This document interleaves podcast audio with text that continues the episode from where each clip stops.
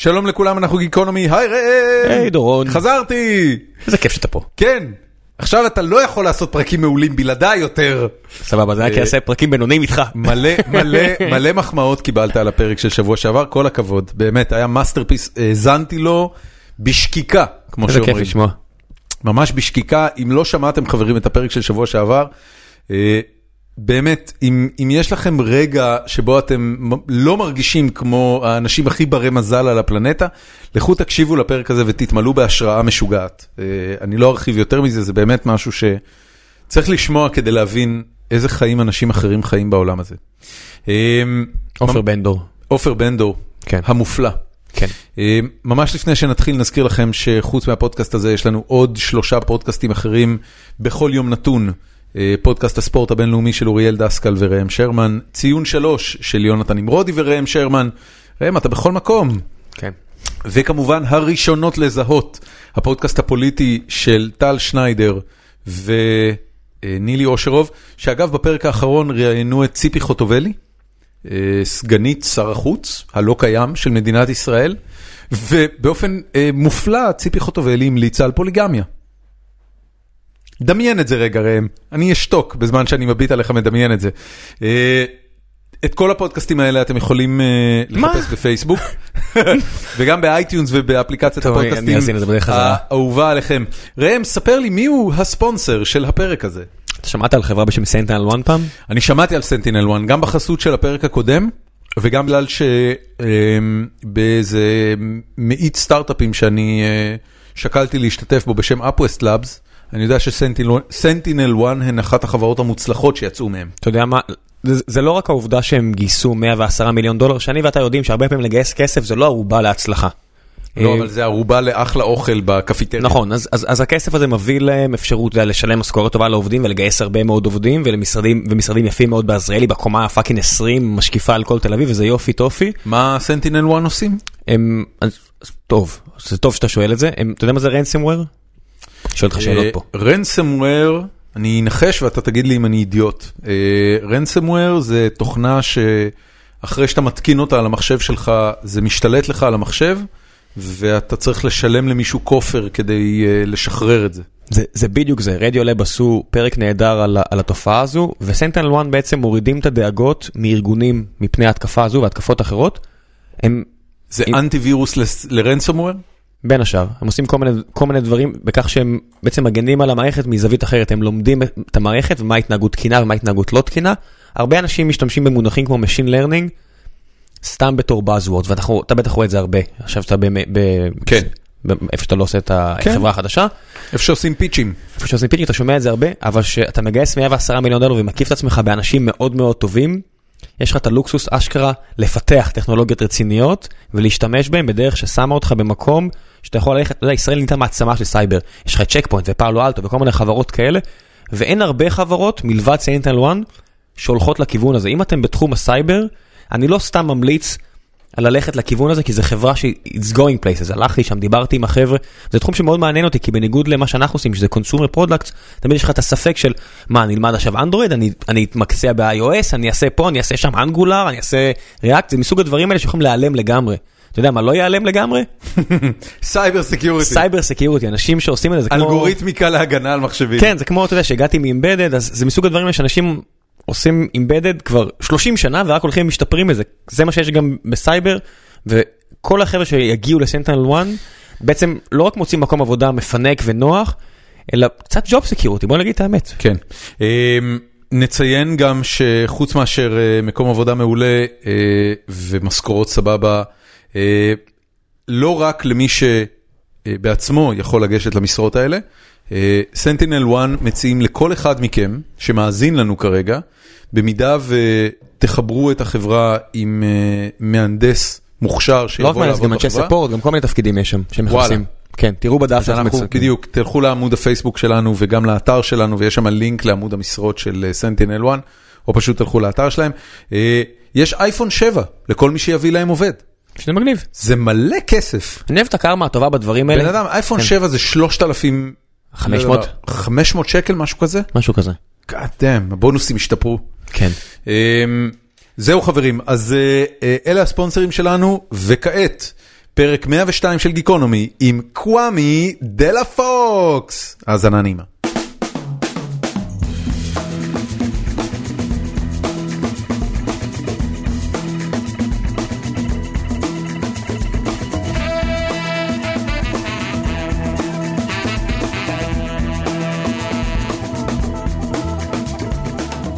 שלום לאורח שלנו קוואמי! אהלן.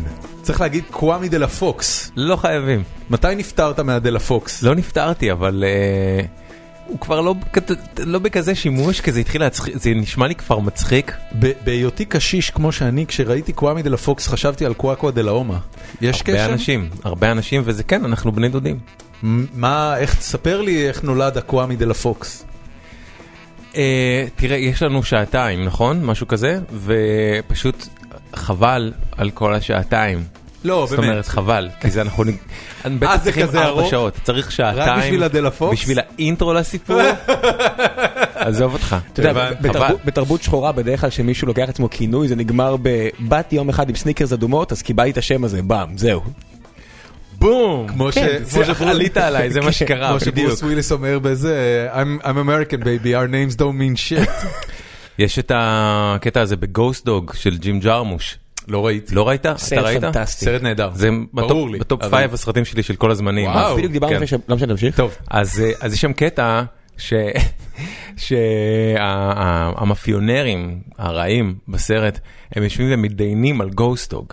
ושהוא בא והוא מתנכל להם והוא סמוראי כן. אה, והוא עושה כל מיני דברים שהם מחבלים ב- בהתנהלות שלהם ואז אחד מהם יושב שם והוא אומר כל ה... כל הראפרים האלה, כל, ה, כל השחורים האלה, יש להם כל מיני כינויים כמו לאינדיאנים, רד הוק, ביג איגל, סתם, אני לא זוכר מה באמת הוא אמר, אבל זה הכיוון. כן, סתם, אני לא יודע למה סיפרתי את זה. קוואמי, אז כן. לפחות תסביר לי את הקוואמי. עזוב את הדלה פוקס, נשאיר את זה בצד. אני, אבל- נש... תשמע, אני אהיה- כן איתך. אמ, כשיצא האלבום הסולו הראשון שלי, כן. משהו כמו אה, 13 שנים אחורה. הי- הייתי בהמון אירוחים למיניהם, כולל טלוויזיות, כל מיני, וכל פעם הייתי מספר סיפור בסגנון של אה, פשוט כשהייתי בן 12, אבא שלי היה בשליחות בדרום אפריקה. אוקיי. ו... מה שלא היה נכון. ו... אני אני יודע את זה כי קראתי את עמוד הוויקיפדיה אוקיי, שלך. אז, אז אתה יודע שכשהייתי ממשיך לספר והייתי אומר שבאחת השליחויות אה, פתאום ראיתי נמר והוא פיצח במרדף אחריי, פנטסטי. ו- וכל הילדים אמרו קוואב, אמרתי מי? מי? אז אה, וכל פעם פשוט הייתה. נגמרת התוכנית. אה, זה- כמו הסיפור של החיוך של הג'וקר בבטמן של נולן, שכל פעם, אתה יודע, הוא מספר את הסיפור טיפה שונה. נכון. גם בכל סרט זה אחרת. כן. כל אחד מהסרטים של בטמן, הסיפור של איך הוא קיבל את החיוך הוא שונה. אה, לדעתי רק באחרון זה עניין של התעללות הורית, בהתחלה זה, הוא פשוט נופל לחומצה. מה קורה בלגו אבל, זו השאלה. אתה יודע שהולך לצאת עכשיו אה, סרט לגו בטמן שלם? אז אני מדבר, מדבר. יצא. יצא כבר? יצא, קיבל ביקורות נהדרות. כן, הביקורות מתות עליו. הסרט לגו הקודם היה פנטסטי. עם מה, עם... הלגו מובי. לא ראיתי. תקשיב, שמע, וויל פרל משחק שם. ראיתי אותו, את, את, אה, אה, איך קוראים לו? ביזנס. דירקטור ביזנס, לא יודע, קומנדר ביזנס, משהו כזה, הוא כאילו המנכ"ל, לא משנה. סרט מצחיק ומעולה. זה כל מה שיש לי להגיד. ראינו, מצחיק ומעולה. ראינו אותו, זה נפתח טוב, בשלב מסוים הבנתי שאני לא fucked up מספיק בשביל הסרט הזה, התחזקתי, נחלשתי, שווה להגיע לסוף. כן, יש כזה את השיר, יש את ה- This is awesome, נכון? לא, לא, לא, זה היה בהתחלה. אבל אה. שווה להגיע לסוף, כי אתה מבין, אה, זה- אה, עוד אתה פעם- מבין מה זה ה... מה זה ה... אמ, כאילו מה זה ה- החתיכה שהם רודפים אחרי הכל הזה, ואתה מבין מה זה הדבק, ואתה מבין את קצת הכל. צ'יז, חבר'ה, קצת צ'יז אור- בין אורי. אני מאוד אהבתי, מאוד אהבתי, באמת, אבל אני מסכים איתך, לקח לי כמה פעמים עד שהוא שקע לי כמו שצריך. קוואמי, מה שלומך? אה, עכשיו, עכשיו כיף. על מה אתה עובד בימים אלה? אמ, רוב מה שאני עושה כבר חמש שנים זה לנהל את רדיו הקצה. אוקיי. ובימינו גם חזרתי, הוחזרתי לשדר בגלגלצ, תוכנית שבועית, מדי שבת בין עשר לחצות, אז אה, יהבי גם שם, והדבר שהכי הייתי רוצה לעשות, על אף שעדיין לא שאלתם, זה לחזור לעשות מוזיקה, שזה משהו שלא עשיתי המון המון זמן. למה- למה לא? אה, למה לא חזרת? אתה רוצה לרדת מה-? מה- מהסיבה הפשוטה שרדיו הקצה פשוט לוקח את כל המשאבים שלי, זה לוקח, הוא לא לוקח בכוח, אני נותן את זה באהבה, אבל אה, בעצם מהרגע שהרדיו הזה נולד, אז אה, כאילו נולד לי תינוק עם איזה שלוש... אתה- אתה הקמת את התחנה? אה, נדב רביד ואני הקמנו אותה. על מה מה לעזאזל אה, חשבתם? What the hell were you thinking? וואו, זה מה שאני אומר לעצמי כל יום מאז. כן, זה, אתה יודע, למה עשיתי את זה? לא, זה זה כמו באמת, ל- זה... זה- זה כמו לבוא עכשיו ולהגיד, אני הולך לפתוח עיתון. זה כן. נראה לי מדיום ששווה ללכת עליו. כן, תשמעו, זה... זה לא, כי עיתון, יש עיתונים אחרים. מוזיקה שחורה בארץ, לא, עזוב, אבל סתם- אותה. תחנת רדיו. לא, אבל הוא התחיל תחנת לפני. כן. קודם כל, תודה רבה, אה, אני לא, לא מגיע לי הקרדיט הזה, לדעתי. למי כן? נדבר על זה תכף, אבל, אבל אה, הקצה זו תחנת מוזיקה אלטרנטיבית, לא תחנת מוזיקה שחורה. יש בה גם הרבה מוזיקה שחורה מכל מיני סוגים, אבל בגדול זו תחנת אלטרנטיב. ומה חשבנו? מה שהיה זה שלקראת סוף 2011, הודיעו לנו, הודיעה לנו על הנהלת גלגלצ הקודמת, שזהו, רדיו הקצה נגמר. שהתוכנית הקצה עומדת להיגמר. כן. הקצה התחילה בינואר 99. אמ, בן כמה היית? היית בסדיר? כאילו היית בגלי צה"ל? בש... הייתי בסדיר בגלי צה"ל עורך מוזיקלי, אבל בשלב הזה הייתי כבר בן 25. אזרח עובד צה"ל? כן, ו...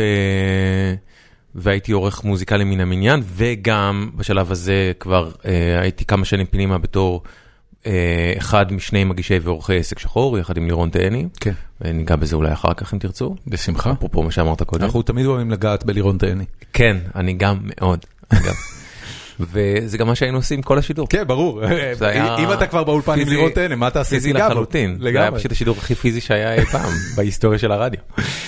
אז אמ, בשנת 99 הייתי בן 25 בשלב הזה והייתי עורך מוזיקלי ונדב הגיש את התוכנית ואני הייתי העין אה, עורך שלו וב- ובשלבים מסוימים הייתי ממש העורך של התוכנית. ו... או שהייתי עוזר לו, או שהייתי לוקח אה, פי, כאילו סוג של פיקוד על העריכה, והוא היה המגיש שלה. ובשנת, באמצע שנת 2000 הוא עזב את אה, גל"צ וגלגלצ. מה הוא הולך לעשות? מה הוא הלך לעשות? אה, כאילו נראה לי זה סיפור שלו. אה, סבבה. אה, בכל מקרה, אה, בשלב הזה אני גם הייתי אמור לעזוב את אה, גלגלצ. קיבלתי איזושהי הצעת עבודה מדהימה, עם המון כסף. בפעם הראשונה, שלא לומר היחידה בחיים שלי שהציעו לי המון המון כסף על עבודה. ו... במה? הייתי אמור להיות אה, בגדול אה, ס- סגן אה, מנהל של איזשהו אתר שנפתח בשלב הזה וכבר לא מתרחש ממש, אוקיי. אה, לצערי. כי, כי הדבר הזה כן היה מדהים בהתחלה. בקיצור, אה, כבר הייתי אמור, ל... הייתי ממש עם רגל וחצי בחוץ, והיה ידוע בגלי צה"ל שאני עוזב, ו... וקצת הרגשתי שאני רוצה להמשיך לעשות עסק שחור, אבל בשלב ההוא הרגשתי שאולי קצת חלום מהעריכה המוזיקלית, שזה משהו שהיה איתי מגיל 12 והלאה, אולי הוא קצת מיצה את עצמו, והמציאות נהייתה מציאות חדשה, מציאות סוף שבוע רגוע, והרגשתי שאני לא כל כך מוצא את עצמי ב... אה, יותר ב... בתחנה. לא ידעתי מה אני אעשה, קיבלתי את הצעת העבודה הזאת ואמרתי, אוקיי, אני... זה זה, כאילו, אני אתחיל להתפרנס כמו בן אדם. ואני אמשיך לעשות את עסק שחור, מקווה שייתנו לי. ואז, אה, ואז כשנדב הודיע שהוא עוזב, אז אלדד קובלנץ שהיה אז אה, מנהל גלגלצ פנה אליי ואמר לי, תשמע, אני חושב שאתה צריך להחליף אותו. בתור לא רק עורך אלא גם מגיש הקצה. ואמרתי לו, וואו, זה ממש כל כך מחמיא שאתה חושב ככה, אבל זה גדול עליי. ממש בכמה וכמה מידות, כי אני לא, לא תפסתי את עצמי כמגיש רדיו בשום צורה. זאת אומרת, עסק שחור, זה הייתה מין התפרעות אל תוך החלל. אה, לא, זה לא היה משהו שעבדתי מקצועית כדי להשיג. אני את העבודה המקצועית שלי עשיתי כעורך מוזיקלי. ו, ומבחינתי, כשעסק שחור התחילה, לירון היה המגיש, הוא היה אמור להיות המגיש, אני הייתי אמור להיות סוג של אה, נותן ההערות שלו. והוא דחף אותי להיות מגיש גם, אבל עדיין לא, לא תפסתי את עצמי ככזה. ו... מה, אה, מה, מה אתה מדמיין שמגיש צריך להיות שאתה לא ראוי להיות מגיש? בשלב ההוא, אני מניח שזה השתנה. כן, אני, אני לא מרגיש ככה יותר. יופי, אבל... אני שמח בשבילך. כן, לא, לא, לא, אני מרגיש איש רדיו בכל רמ"ח איבריי, וזה כבר, זה עבר לי, כאילו, מזמן. אבל, אבל מה היה אז? כאילו, מה אז- דמיינת? שיש איזה כריזמה? שיש איזה... ש... אתה לא... צריך, אה, אתה צריך להיות הגיגן? שיש... אמ, תראה, אני זיין שכל בלתי נלאה, אבל, אבל יש, אני חושב שיש דרך מסוימת להישמע מול מיקרופון. יש המון דרכים להישמע, איך להישמע מול מיקרופון, אין דרך אחת, כן? אבל אני הרגשתי שבכל פעם שאני ניגש למיקרופון זה נשמע לא טוב, זה היה נשמע לא טוב. גם מישהו אמר לך את זה, או שזה היה רק תחושת כן, בטן? כן, בהחלט, אה, אני... אני... אתה אומר, היו לך חברים טובים. לא, אה, זה, לא היה חברים דווקא, אלא אנשים בכירים שהגשתי להם שני פיילוטים. סתם אנשים שעוברים במסדרון ואומרים, זה לא טוב. זה נשמע כמו הסיפור של יאיר ניצני ושלמה ארצי. יאיר ניצני היה פה וסיפר לנו על ההתפתחות של הקריירה שלו, והוא סיפר שבשלהי ימי טיסלאם, הוא פגש במקרה את שלמה ארצי. אה, אני לא זוכר אם זה היה ברחוב אפילו, או במשרדי עד ארצי. משרדי עד ארצי. משרדי עד ארצי, ששלמה ארצי כמובן היה כוכב מספר אחת שלהם. אה, ושלמה ארצי אמר לו, תשמע, שמעתי את האלבומים של אה, טיסלאם, זה לא טוב, אתה צריך ללכת למכור תקליטים או משהו, כאילו אתה צריך. ללכת לצד העסקי. זה מדהים כי זה מזכיר ממש סיפור כמעט, כמעט זהה שיש לי. עם שלמה ארצי. אגב, יש לי גם כמה סיפורי שלמה ארצי, אבל זה מזכיר לי משהו אחר, שאת הפיילוט הראשון של לירון ואני הקלטנו לעסק שחור, אז בשלב הזה לא הייתה תוכנית ראפ ברדיו הישראלי, לא, לא הייתה חיה כזאת בכלל, והקלטנו את הדבר הזה, והיו אז מנהלים אחרים לגלגלצ, אה, עודד נפחי ותמי צדוק, ואני נתתי לנפחי את הפיילוט שלנו. ואני חושב שלקחה לו כמעט שנה או משהו כזה להחזיר לי תשובה, והוא טען שהוא איבד את זה, אני לא זוכר אם הקלטנו לו עותק או מחדש, אני לא זוכר כבר מה היה, אני רק זוכר שכאילו אי אפשר היה לתקשר איתו על זה בשום צורה, וכבר שלחתי אנשים שידברו איתו. ו... ואז יום אחד תפסתי אותו, אמרתי לו, נפחי, מה קורה עם הפיילוט? תן תגיד לא, אבל אני רוצה לדעת. אז הוא אמר, אה, אני לא יודע, אני נותן את זה לתמי, היא תחליט. עכשיו, תמי צדוק ואני, לא יודע, לא אף פעם לא הכרתי אותה לעומק, אבל ת, תמיד הייתה תחושה, אתם מכירים את זה שיש אנשים שיש באיזושהי חיבה אינהרית כן, כזאת, משהו כן, מוטמע, כן, כן. שאתם פשוט רואים אחד את השני וישר, היי, חיבוקים ואיזה יופי, וכאילו, אני אוהב אותך, באוויר. אני אוהב אותך, אני לא יודע באמת מי את, אבל אני פשוט אוהב אותך, אז ככה זה היה ביני ובין תמי, לפחות מהצד שלי, ואני חושב שגם מהצד שלה, ו- ואז הוא נתן לה את הפיילוט, ואז יום אחד עמדתי במדרגות, ובמקרה תמי צדוק יורדת לפניי במדרגות בגלי צה"ל, וראה אותי. אני אומר לה, היי, תמי, אתה יודע, בחיבה הרגילה. ופשוט המבט שלה נופל, והיא מסתכלת עליי והיא אומרת לי תוך כדי שהיא, אני לא אשכח את זה בחיים, תוך כדי שהיא יורדת במדרגות, היא מסתכלת עליי ואומרת לי, היי, אה, טוב, תשמע, שמעתי את הפיילוט שלכם.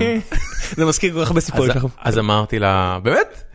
ומה את חושבת? היא אמרה לי, ואני חושבת שאין אף מנהל תחנת רדיו שפוי בעולם שייתן לתוכנית כזאת לעלות לאוויר. Oh my God. בעולם. בעולם. אמרתי לה, וואו. איזה שנה אנחנו מדברים? עד כדי כך? אה, למה? 95 או 6. מילא להגיד לא, אבל ככה? רגע, אבל בוא נשים דברים בקונטקסט. 95-96 מוזיקה שחורה היא עדיין מוקצה ברוב העולם. אמ, היא- עולה, אתה יודע, היא בהתפוצצות שלה בארצות הברית, שם זה מתחיל, אבל עדיין זה לא זולג החוצה. זה, זה כבר היה חם מאוד באירופה, אבל בארץ, בארץ זה היה ממש לא משהו שקיים במיינסטרים, אבל אני חושב שהיא יותר דיברה על ההגשה בינינו. זה- זה בן אדם, ניסיתי להוציא אותך ואתה לא מצליח. take your career and shoot it in the back. ואני גם אה, עשיתי עוד לפני כן, עשיתי איזה שני פיילוטים, הקלטתי איזה שני פיילוטים, נתתי אותם לאישיות מאוד בכירה בתחנה, והיא ממש כזה צחקה, אמרה, אז אתה... אתה חושב שאתה יכול גם... אה, אוי להגיש?" ואבוי. איזה מקום של דיקס. חבל על הזמן, איזה נפיחות. לא, היא בן אדם נפלא, לא משנה, עזבו אתכם. בואו אני, אני, אני אריץ את זה קצת קדימה. בטח, רוץ. ואנחנו מגיעים למקום הזה שקובלנץ אה, מציע לי להגיש את הקצה ולא רק לערוך אותה. ואני מרגיש שזה גדול עליי בכמה מידות ואני אומר לו את זה והוא הוא ממש ניסה לשכנע אותי והוא אמר לי אני מאמין בך אני חושב שזה זה יהיה טוב. הוא נתן לי דוגמה לאיזה תוכנית שעשיתי זמן קצר לפני כן שלא הייתה עסק שחור שהוא היה מאוד מבסוט ממנה ואיך שנשמעתי בה ואני עדיין חששתי בטירוף. ו... אבל הוא דגר עליי הוא דגר עליי לעשות את הדבר הזה והקטע הוא שלי בגיל 12 החיים השתנו כשנחשפתי לגלי צה"ל כמאזין. אני עד אז הייתי מאזין של רשת ג' בעיקר, אנחנו מדברים על שנת 86, ואת uh, ילדות האייטיז שלי ביליתי בעיקר כמאזין של רשת ג', הייתי אובססט על מוזיקה, אבל משם לקחתי את רוב המידע שלי. איך פספסת את אה, גלי צה"ל של מה יש עם ארז טל בשנים האלה? כאילו, מה זה אז- 86? אז זה לבוא מה ש- אחרון למסיבה. אז מה שקרה זה שבשנת 86, בת- איפה שבתחילת שנת 86, שמעתי את התוכנית הזאת שאבא שלי לדעתי סיפר לי עליה, מה יש. וואלה. ו... ו... ואז כאילו זה היה, זו השנה האחרונה של מה יש עם אברי בפנים. כן, כן, כן. שנה אחת. אבי השתחרר. אה, הוא לא היה חייל לדעתי בשלב הזה. אני חושב שכן. אני חושב שהוא השתחרר, כן. אבל בכל מקרה הוא, הגיוני האמת. כן. כן, כן, כן. אבל התוכנית המשיכה עוד, שנה אחר כך. אני מספיק, אני, הקלטתי את, זה בקסטות אודיו. כל, יום הייתי מקליט מה. יש. מהרגע שגיליתי את זה. את, את, אה, את אה, הפרופסור מקס ואת האיש הקטן ואת אה, ימי איציק כמובן. הוא נולד ב-62, אז 86 הוא בן 26 כבר. זהו, זה נשמע לי יותר הגיוני. ואת מלכה, אני יכול. היה נכון. הרבה, כן, אני גם יש לי... זה זה קריירה, יש לה עבירה. נכון, זה שיר, זה שיר הגרה, זה כבר, זה כבר הדור המאוחר. לא, נכון, זה... זאת גני תמיר. נכון, זה גני תמיר. נכון. שיר כן, שיר הגרה הייתה. ילדה פזית. נכון. אז אני נחשפתי למה יש, וזהו זה. זהו זה. I got mind fucked. כן, אני כן, לא האמנתי למה שאני שומע. גם אני. ההומור שהייתי רגיל אליו עד אז היה של 30 בצל, כאילו של יקיר אביב עם דידי הררי וחברים שהיו שם. כן. זה מאוד הצחיק אותי בתור ילד, אבל פתאום שמעתי את מה יש, וזה היה וואו, שפה. אחרת. שפת רדיו אחרת, עולם מדהים ופנטסטי, כאילו כן. זה וואו, איך הם מדברים, איך הם נשמעים, מה זה הדיבור הזה, הכל השתנה לי. נכון. ואז אז התחלתי להיות אובססט על מה יש, אבל אז אמרתי, "רוא, בוא נשמע את התחנה הזאת, כאילו, אני חשבתי שגלי צה"ל זה תחנת חדשות או משהו. שמעתי, זה, באמת היה? אז אבל זה היה מעורבב, ואז באותה שנה גם נחשפתי לתוכניות של קוטנר, זאת אומרת הבנתי מי זה קוטנר השדרן, מי זה קוטנר איש הרדיו והאורך המוזיקלי, לא רק קוטנר כן. מהטלוויזיה. ונחשפתי למישהי שעלתה לשידור באותה שנה שהייתה מיכל ניב, זיכרונה לברכה, ושנת 86 הייתה השנה שבה היא עלתה לשידור עם הפסקת 10 בבוקר, ששרון מולדבי ערך והיא הייתה מגישה, אחר כך היא גם הפכה להיות העורכת של התוכנית.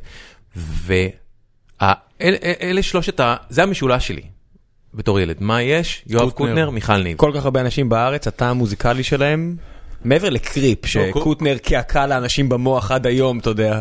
כן. קוט, קוטנר באמת אחראי להשכלה המוזיקלית של, אה, של חלק, רוב כן. המיינסטרים הישראלי. מגיל- בשכבת הגיל ההיא. אה, אז- תראה, קוטנר, קוטנר לדעתי את פינת המוזיקה בזהו זה הוא הגיש מתחילת שנות ה-80, אם אני זוכר נכון. כן, אני אומר, כל השכבת גיל של מי אה, שהיום בין אבל כן. 35 עד 50, אה, אתה יודע מי הבן אדם השני באופן מפתיע? אה, הייתה תוכנית בערוץ אחד באותם שנים שנקראה עד פופ. אהוד מנור, אהוד מנור. בוודאי.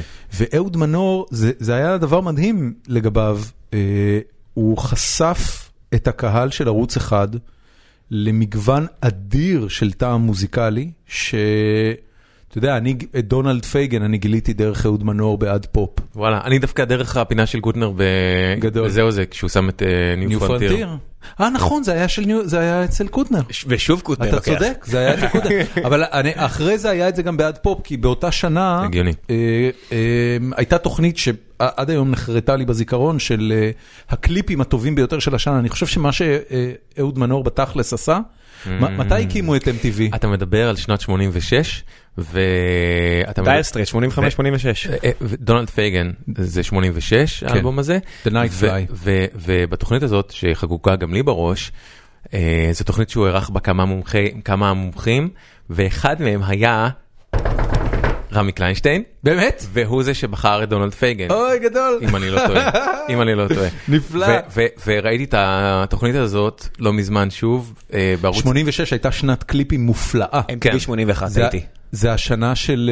אה, Sledgehammer. זה סלדג'המר. כן. אז אה, ב- וביג טיים. אז בתוכנית הזאת. לראות את קליינשטיין מדבר, יש שם בתוכנית הזאת באמת. עוד היה לו שיער. כן, עכשיו, אה, עכשיו מי שהיה, אגב, זה לא אהוד מנור, אה, מנור ערך, אלא מנחם גרנית, הוא היה המארח. הוא היה המנחה השני. כן, נכון. ואז זה התקופה של מנחם גרנית וענת דולב, זיכרונה לברכה. אז אה, האורחים היו קליינשטיין, אהוד מנור, אה, אביהו מדינה ויעקב גלעד, אם אני לא טועה.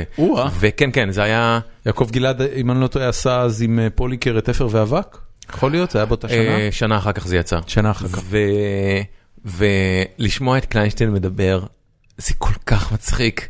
באמת, זה פשוט מצחיק הוא לשמוע היה- אותו הוא מדבר היה- על הוא היה מוזיקה. גיק של מוזיקה. לא, הוא פשוט, אין לו, לא היה לו מושג באמת? מה הוא דיבר.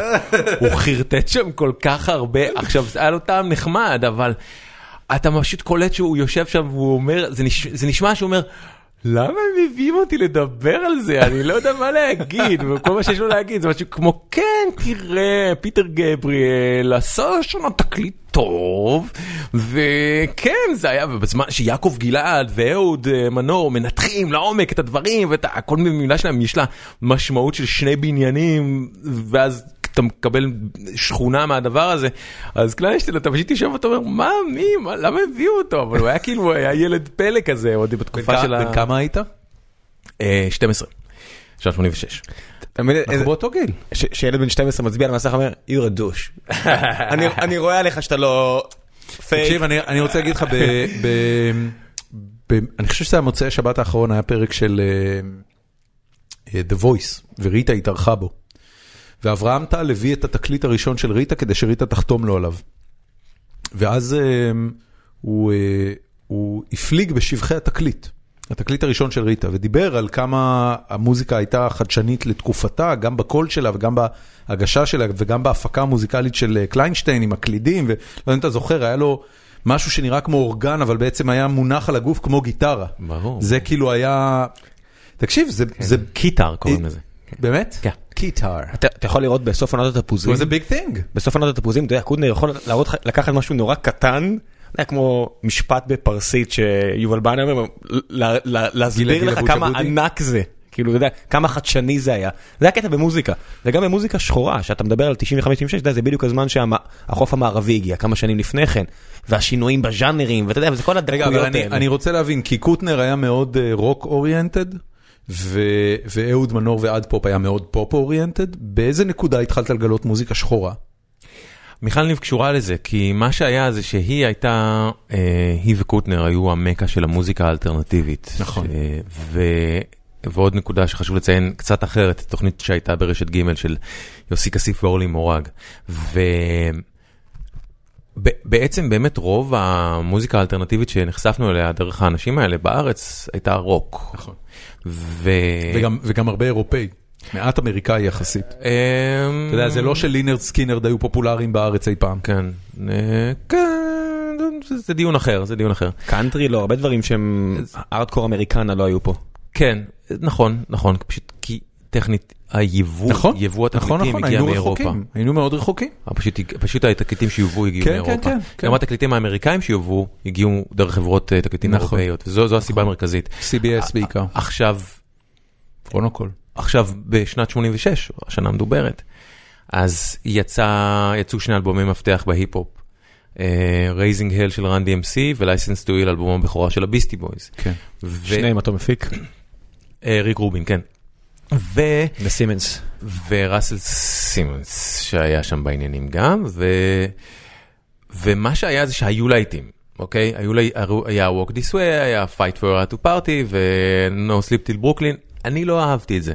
אני... לא אהבת? לא, לא התחברתי. זה היה רעש. זה נראה... Beastie Boys לא, היה רעש אני אהבתי. רעש, אני כבר, כבר אז הייתה לי חיבה לפאנק. אוקיי. אבל זה פשוט נשמע לי יהיר.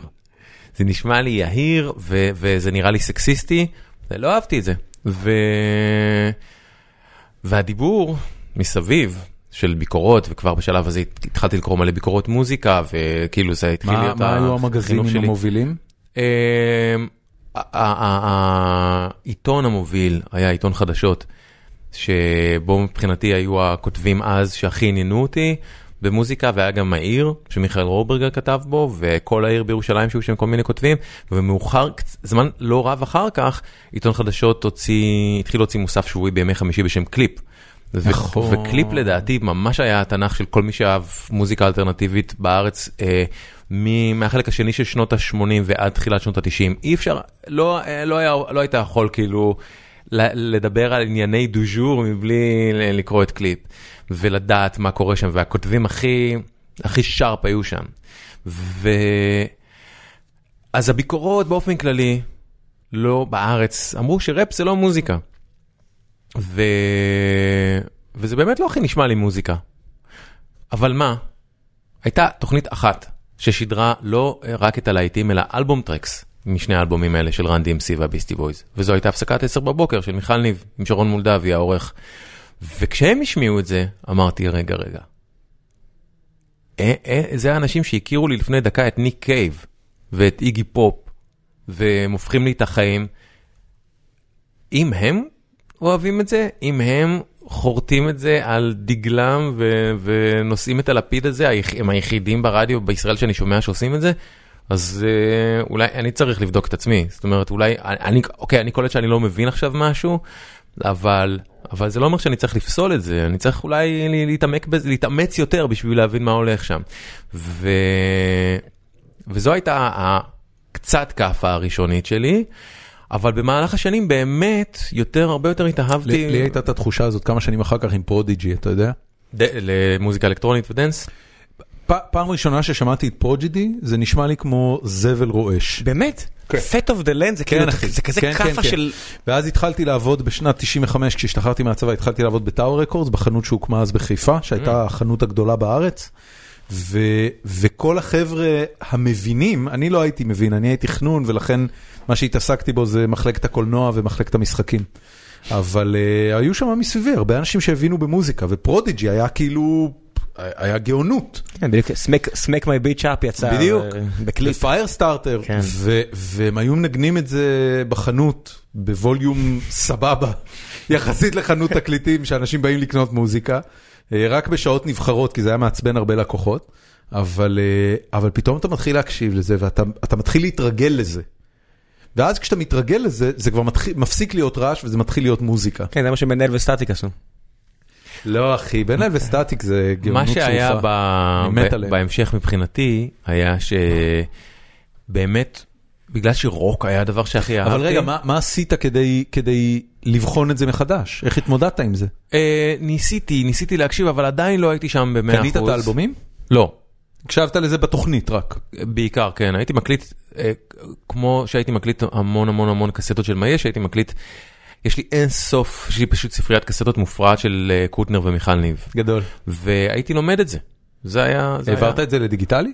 אני עכשיו בימים אלה עושה את זה. nice, well done. תודה. אז uh, לאט לאט, יש שנים של עבודה עכשיו. בסדר, אז זה, כל, לאט לאט. זה ילדות שלמה להעביר. ברור. אז, אז מה שהיה זה שדרך רוק, דרך דברים שאהבתי ברוק, כל פעם שהיה איזשהו חיבור עם מוזיקה שחורה, שהייתי שומע, שומע שהייתי נחשף אליו, אז היה מצית בי משהו, כי זה, כי זה נשמע לי כל כך מחוץ לאלמנט שלו. זאת אומרת, עזבו את זה שנכון, הרוק הגיע מבלוז, rhythm and blues וזה וזה וזה, אבל אני מדבר על המוזיקה השחורה החדשה של שנות ה-80, על ההיפ-הופ.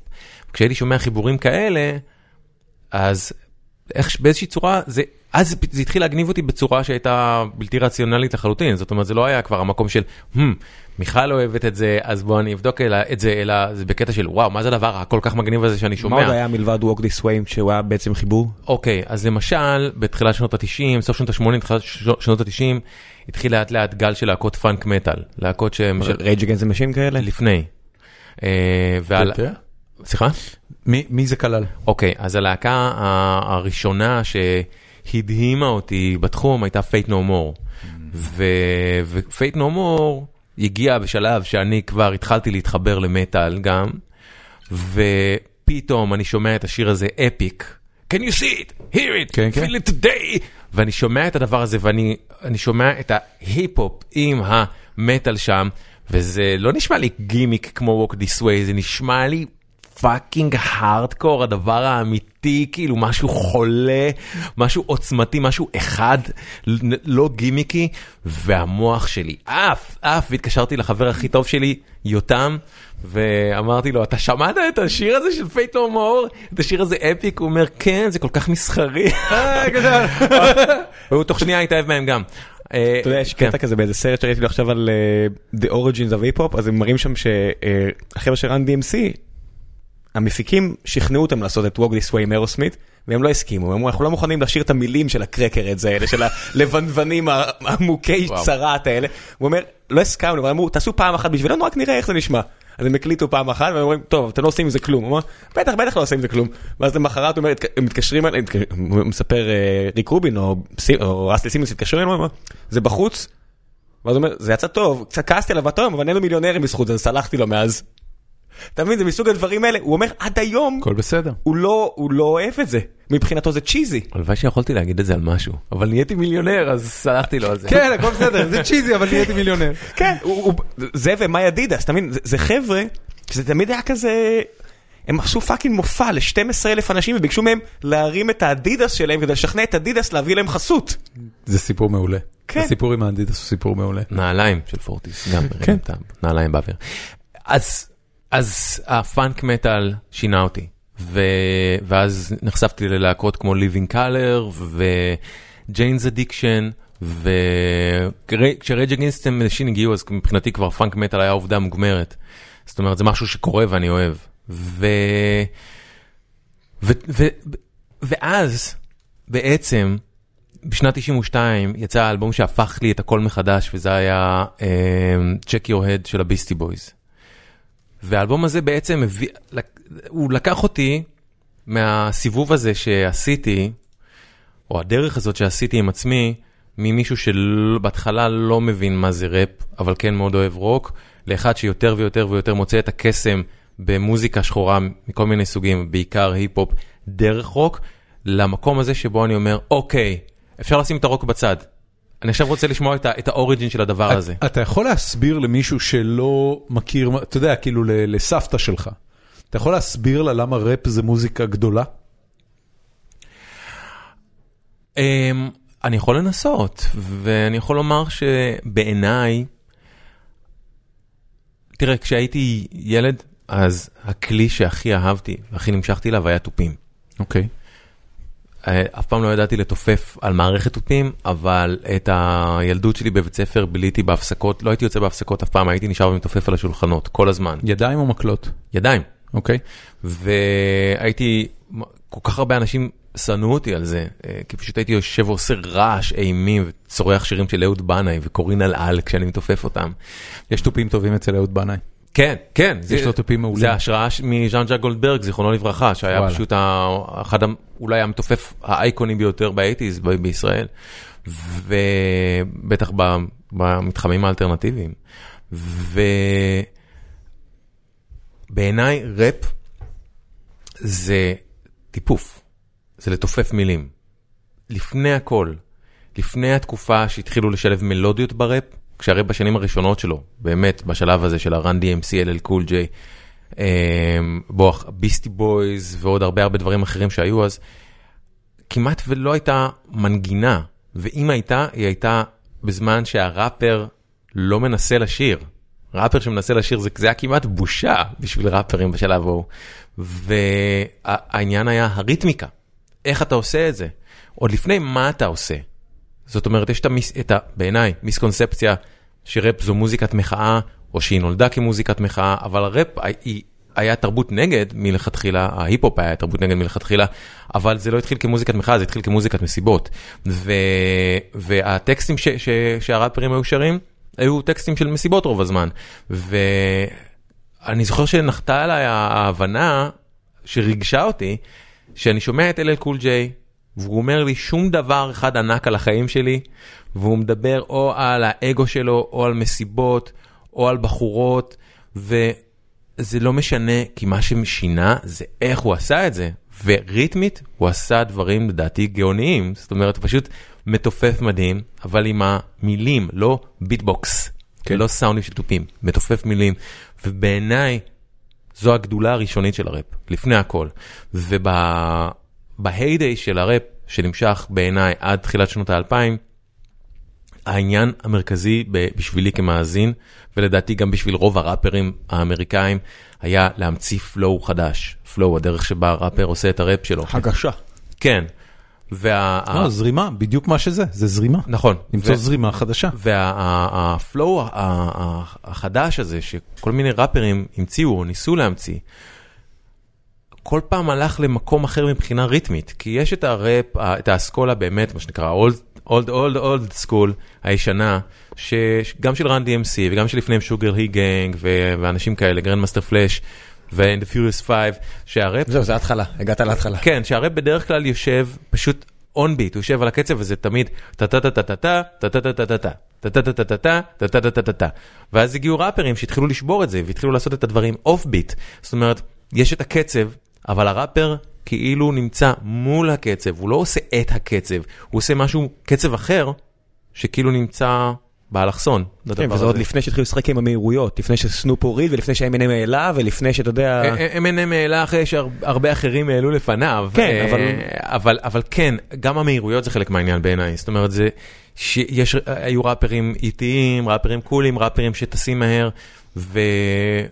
ומאז שנת 2004 בערך יש פחות ופחות התעסקות בפלואו, יותר התעסקות בהפקה. ו... הפקה וליריקה. ליריקה תמיד, לא, תמיד אתה עניין... לדעתי לא, לדעתי כתיבת הטקסטים אה, משנת 2004 בהידרדרות מתמדת עד ללפני שנתיים בערך. ו... באמת, אתה שומע נגיד אלבום של קנדריק למר מהשנים האחרונות, אתה לא אומר שזה top level? כמו שאמרתי עד לפני שנתיים. אוקיי. לפני שנתיים יצא האלבום האחרון של קנדריק. אוקיי. To Pimp a Butterfly, וזה Game Changer. זאת אומרת, כשהגיע האלבום הזה, אז... זה, האלבום הזה בעיניי הוא אה, אלבום המפתח להתחדשות של הראפ בשנתיים האחרונות. דווקא הוא? לא כן. נגיד מד קיד? אה... לא. באמת לא אהבת אותו? לא עד כדי כך. a Butterfly זה באמת אלבום שהוא שינה את כל החוקים, את כל התפיסה של מה שקורה עכשיו, והראפ בעיניי בשנתיים האחרונות הוא בתקופה הכי טובה שלו מאז שהפסיק להיות הדבר הכי מלהיב בעולם בעיניי. והשנתיים, השנה האחרונה בפרט, השנה שחלפה, זו פשוט הייתה שנת הראפ הכי מדהימה בעיניי מאז שנת 2000 בערך. ו... מה וזה- מה הפך אותה קנדריק. לכזו? קנדריק למר? שני, אה, למעשה אה, שתי דמויות, הראשונה זו קנדריק למר והשנייה זו דונלד טראמפ.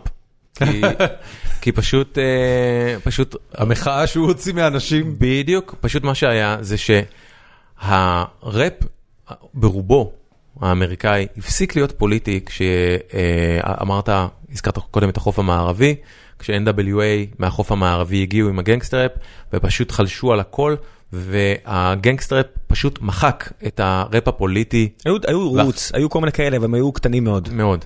וה- וה gangsta rap מחק את הראפ הפוליטי. ש- Enemy נעלמו. שהובילו Public Enemy.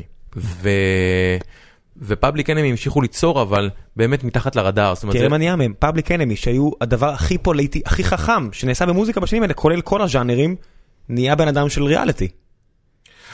רק אחד, Flavor Flav. רק Flavor Flav, נכון. אבל אה, אה, Flavor... כולם רוצים לעשות את הכסף בסוף. לא? רגע, שנייה, שנייה, שנייה, שנייה, שנייה, שנייה, שנייה, שנייה, אני חייב פה אה, לצאת להגנת Public Enemy בגלל ש Flavor Flav מלכתחילה היה הליצן. הוא היה ליצן החצר של צ'אק די, וצ'אק די זה... זה פאבליק אנמי, הוא הדובר, הוא, ה, הוא האינטלקטואל, הוא משהו, איך שהוא הגדיר את הראפ, ה-CNN של הרחוב. אתה יודע, מה, שאמרת על, על הכסף, צ'אק, די ו, ו, ועוד כל מיני חבר'ה, אמרו לא לכסף עד היום. יש לך הרבה, כמו פרל ג'ם וכל מיני חבר'ה כאלה, הם עושים כסף, אבל רק בתנאים שלהם, והם לא מתפשרים על הרבה מאוד דברים. אה, אה, את מודע מאוד. לזה שיש מעט מאוד. שבכלל מסוגלים להיות committed ככה. גם. פה אני מצטער מבאס, אבל אה, אה, פה אני צריך להיות הקטגור, כי גם צ'אק די במסגרת פאבליק אנמי עשה בתחילת שנות ה-90, אם אני לא, לא טועה, פרסומת לריבוק או איזה משהו כזה, שזה הכי מסחרה בעולם, רואים על זה שכאילו צ'אק לא, אבל זה לא ריאליטי. אה, לא, לא ריאליטי. כן. פרסומת לריבוק זה דבר אחד, ומה שפלייבור פלייב עשה בריאליטי זה כן, ה over. trash. אבל תראו- וגם, תשמע, אם- אם, אה, אם אם פאבליק אנמי היה בסופו של דבר סוג של תנועת מחאה על על, אה, זכויות שחורים ועל המעמד של שחורים בחברה, אה, העובדה שמישהו הולך ומקבל קמפיין לריבוק והוא הופך להיות הפרזנטור של ריבוק, היא סוג של תיקון לעניין הזה. לחלוטין. בעוד שבריאליטי שלו פלייבור פלייב אה, הוציא שם רע גם לעצמו וגם לכל המתמודדות שהיו בתוכנית הזאת וכולן, או לפחות רובן היו שחורות. זאת אומרת, הוא עשה, הוא עשה נזק לדימוי של שחורים בחברה, בעוד שאני יכול להגיד שלפחות כשמישהו מקבל להיות פרזנטור של חברה כמו ריבוק, זה לא עושה לו נזק. אני מסכים איתך.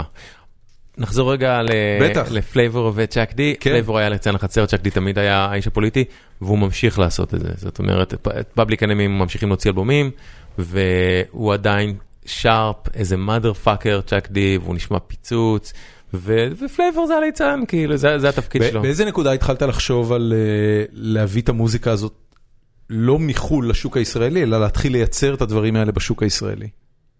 לא חשבתי בשום שלב בחיים שלי במושגי שוק, אני... אוקיי, שפה. כן, פשוט... אה, אוקיי, אני הגעתי לגלי צה"ל כעורך מוזיקלי בשנת 92. כן. בעצם הגשמתי את החלום שהיה לי כל הילדות שלי, מגיל 12, מה שנחשפתי לגלי צה"ל לראשונה להיות עורך מוזיקלי שם. ובאמת הגעתי בשנה הזאת של צ'קי אוהד, השנה שבה ההיפ-הופ הפך לי את הראש סופית, והייתי all about rap, כאילו זה הדבר שהכי עניין אותי. היה יוצא אלבום חדש לסייפרס היל, זה עניין אותי פי מיליון מאלבום חדש של פרג'ם, כאילו, פשוט רק לשמוע את הפלואו, לשמוע מה, איך הם אומרים את זה, איך נשמע עם הביטים, זה מה שעניין אותי. ו... והתחלתי לדחוף לאט לאט, כשקיבלתי את ההזדמנויות, בהתחלה הייתי אה, עורך אה, יותר ברמה הפקידותית כמעט, כאילו, אבל באיזשהו שלב קיבלתי יותר ויותר תוכניות. אה, והתחלתי לדחוף כמה שיותר שרק יכולתי, איפה שיכולתי. נגיד הייתה מדינה בדרך שהייתי עורך, ערכתי כמה תקופות, אז בתקופה שנועה ירון הגישה אותה, אז הייתה לי פינת הראפ, שהייתי, היה שיר הראפ השבועי, או הייתי אה, העורך המוזיקלי של ירון וילנסקי, כשהוא היה משדר פעם בשבוע את מה בוער במקום אה, רזי ברקאי. אז ירון נדלק עליי ונתן לי לעשות גם את פינת הראפ הקבועה שלו בתוכנית, ותמיד הייתי עושה את פינת הראפ לפני פינת הכדורסל של עופר שלח, שתמיד היה עולה לטלפון והוא היה אומר, מה זה, מה זה, הרעש הזה נשמע נורא, זה לא מוזיקה. עופר שלח. כן, כן. וחזר לשים בוב דילן. ליאונרד כהן, סליחה שאלה חימוש שאתה שומע. אז אז uh, ממש ניסיתי לדחוף את זה בכל פינה איפה שרק יכולתי, ו... והביסטי בויז uh, באו לארץ. וכשהם באו לארץ, אז שוב החיים שלי השתנו. בגלל ש... איפה הם הופיעו? הם הופיעו ב... ברוקסן, ב... לא? לא, לא, לא, לא. רוקסן היה רדיוהד שהם באו פעם ראשונה. הם הופיעו בהאנגר ביפו. אה, לילה אחרי לילה, שני לילות מפוצצי, מפוצצי אנשים. וטוב, הביסטי בויז היו אז הלהקה שהכי אהבתי בעולם, והכרתי כמעט את כל השירים שלהם בשלב הזה בעל פה, הייתי כל הזמן שומע את זה, כל הזמן אה, מדקלם את זה. ולפני, קרו שני דברים בעצם, הראשון היה שאיך ששמעתי שאמרו לי שהם באים, אמרתי, זה, אני חייב לעשות ספיישל, אני חייב שיהיה ספיישל ביסטי בויז. זה היה ספיישל הביסטי בויז הראשון שנעשה ברדיו הישראלי, דיברתי עם... אה, טל ברמן, אה, שהיה אז המגיש הכוכב של התחנה, היינו חברים טובים, ושאלתי אותו אם הוא רוצה להגיש, הוא אמר, בטח. אה, אני כאמור לא הגשתי אז, רק ערכתי את זה, והדבר הנוסף שיחד עם ליזום את הספיישל שעלה לי בראש, הוא שאני הולך לעשות ג'ינגל, אני הולך לעשות אות שיקדם את התוכנית כפרומו. שיהיה קטע ראפ שאני אעשה בעברית שמבוסס על So What You Want של הביסטי בויז, אני באותו רגע ידעתי מה זה יהיה, כאילו ידעתי איך זה יישמע, והלכתי, עבדנו על זה נורא נורא קשה, לא היה מחשבים. מי זה עבדנו? אמ, שני אה, אה, טכנאי סאונד בגלי צה"ל, שמוליק לדרמן ואיתי וקסלר. Uh, והבאתי איתי גם את טל ברמן ואלדד לוי, שהיה חבר שלי בתחנה איש מדהים, שיעשו איתי את הראפ. ושמוליק ואיתי עבדו מאוד קשה על הסאונד, כי לא היה מחשב, לא הייתה תוכנה שכמו היום שאתה אומר, תשים לי distortion על הכל ורבע שנייה וזה שם. אז הם עבדו מאוד קשה כי רצינו להשוות את הסאונד שלנו לסאונד של ה distortion על הראפ ב So What'cha Want המקורי, שזה יישמע אותו דבר. ותשמעו, הם עשו את זה.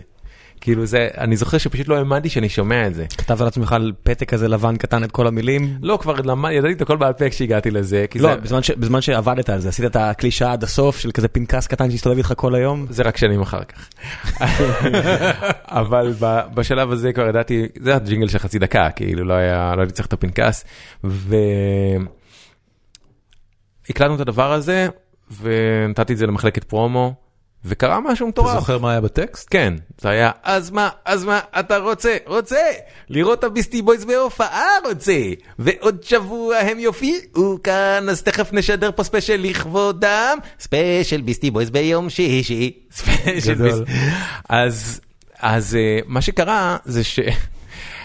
אה, שמחלקת פרומו אה, שיבצה את זה, בין תוכניות בגל"צ וגלגלצ, רק שקרה משהו מחוץ ל curriculum, והוא ששדרנים, מלא שדרנים ועורכים מוזיקליים כל כך נדלקו על זה, שהם התחילו לערוך את זה בתור שיר, זאת אומרת זה לא היה רק מתי שאתה צריך לשבץ פרסומת. אוי ענק. הם התחילו לשבץ, הייתי רואה אה, רשימות שידור, והיה כתוב שם, אה, אה, ג'ינגל, ביסטי בויז. איפה הילד? ג'ינגל ביסטי בויז. ג'ינגל ביסטי בויז אייל פרידמן וטל ברמן, מתחת לאיפה הילד או מה שזה לא יהיה. גדול. זה היה מדהים, זה היה כל כך מרגש, באמת התגובה, והתגובה המרכזית של האנשים בתוך התחנה הייתה, וואו, זה ראפ בעברית וזה נשמע טוב, זה ממש מגניב. איזה שנה זה? אני חושב ש-95, אוקיי. נדמה לי. או 4 או 5, אני לא בטוח. הראשון. לא, זה לא הראשון. מה היה הראשון? לא, לא, לא עיתולי. הראשון זה לא עיתולי שנות ה-שמונים. השם תמיד. אז אדם. היה שם תמיד זה זה סוג של עיתולי.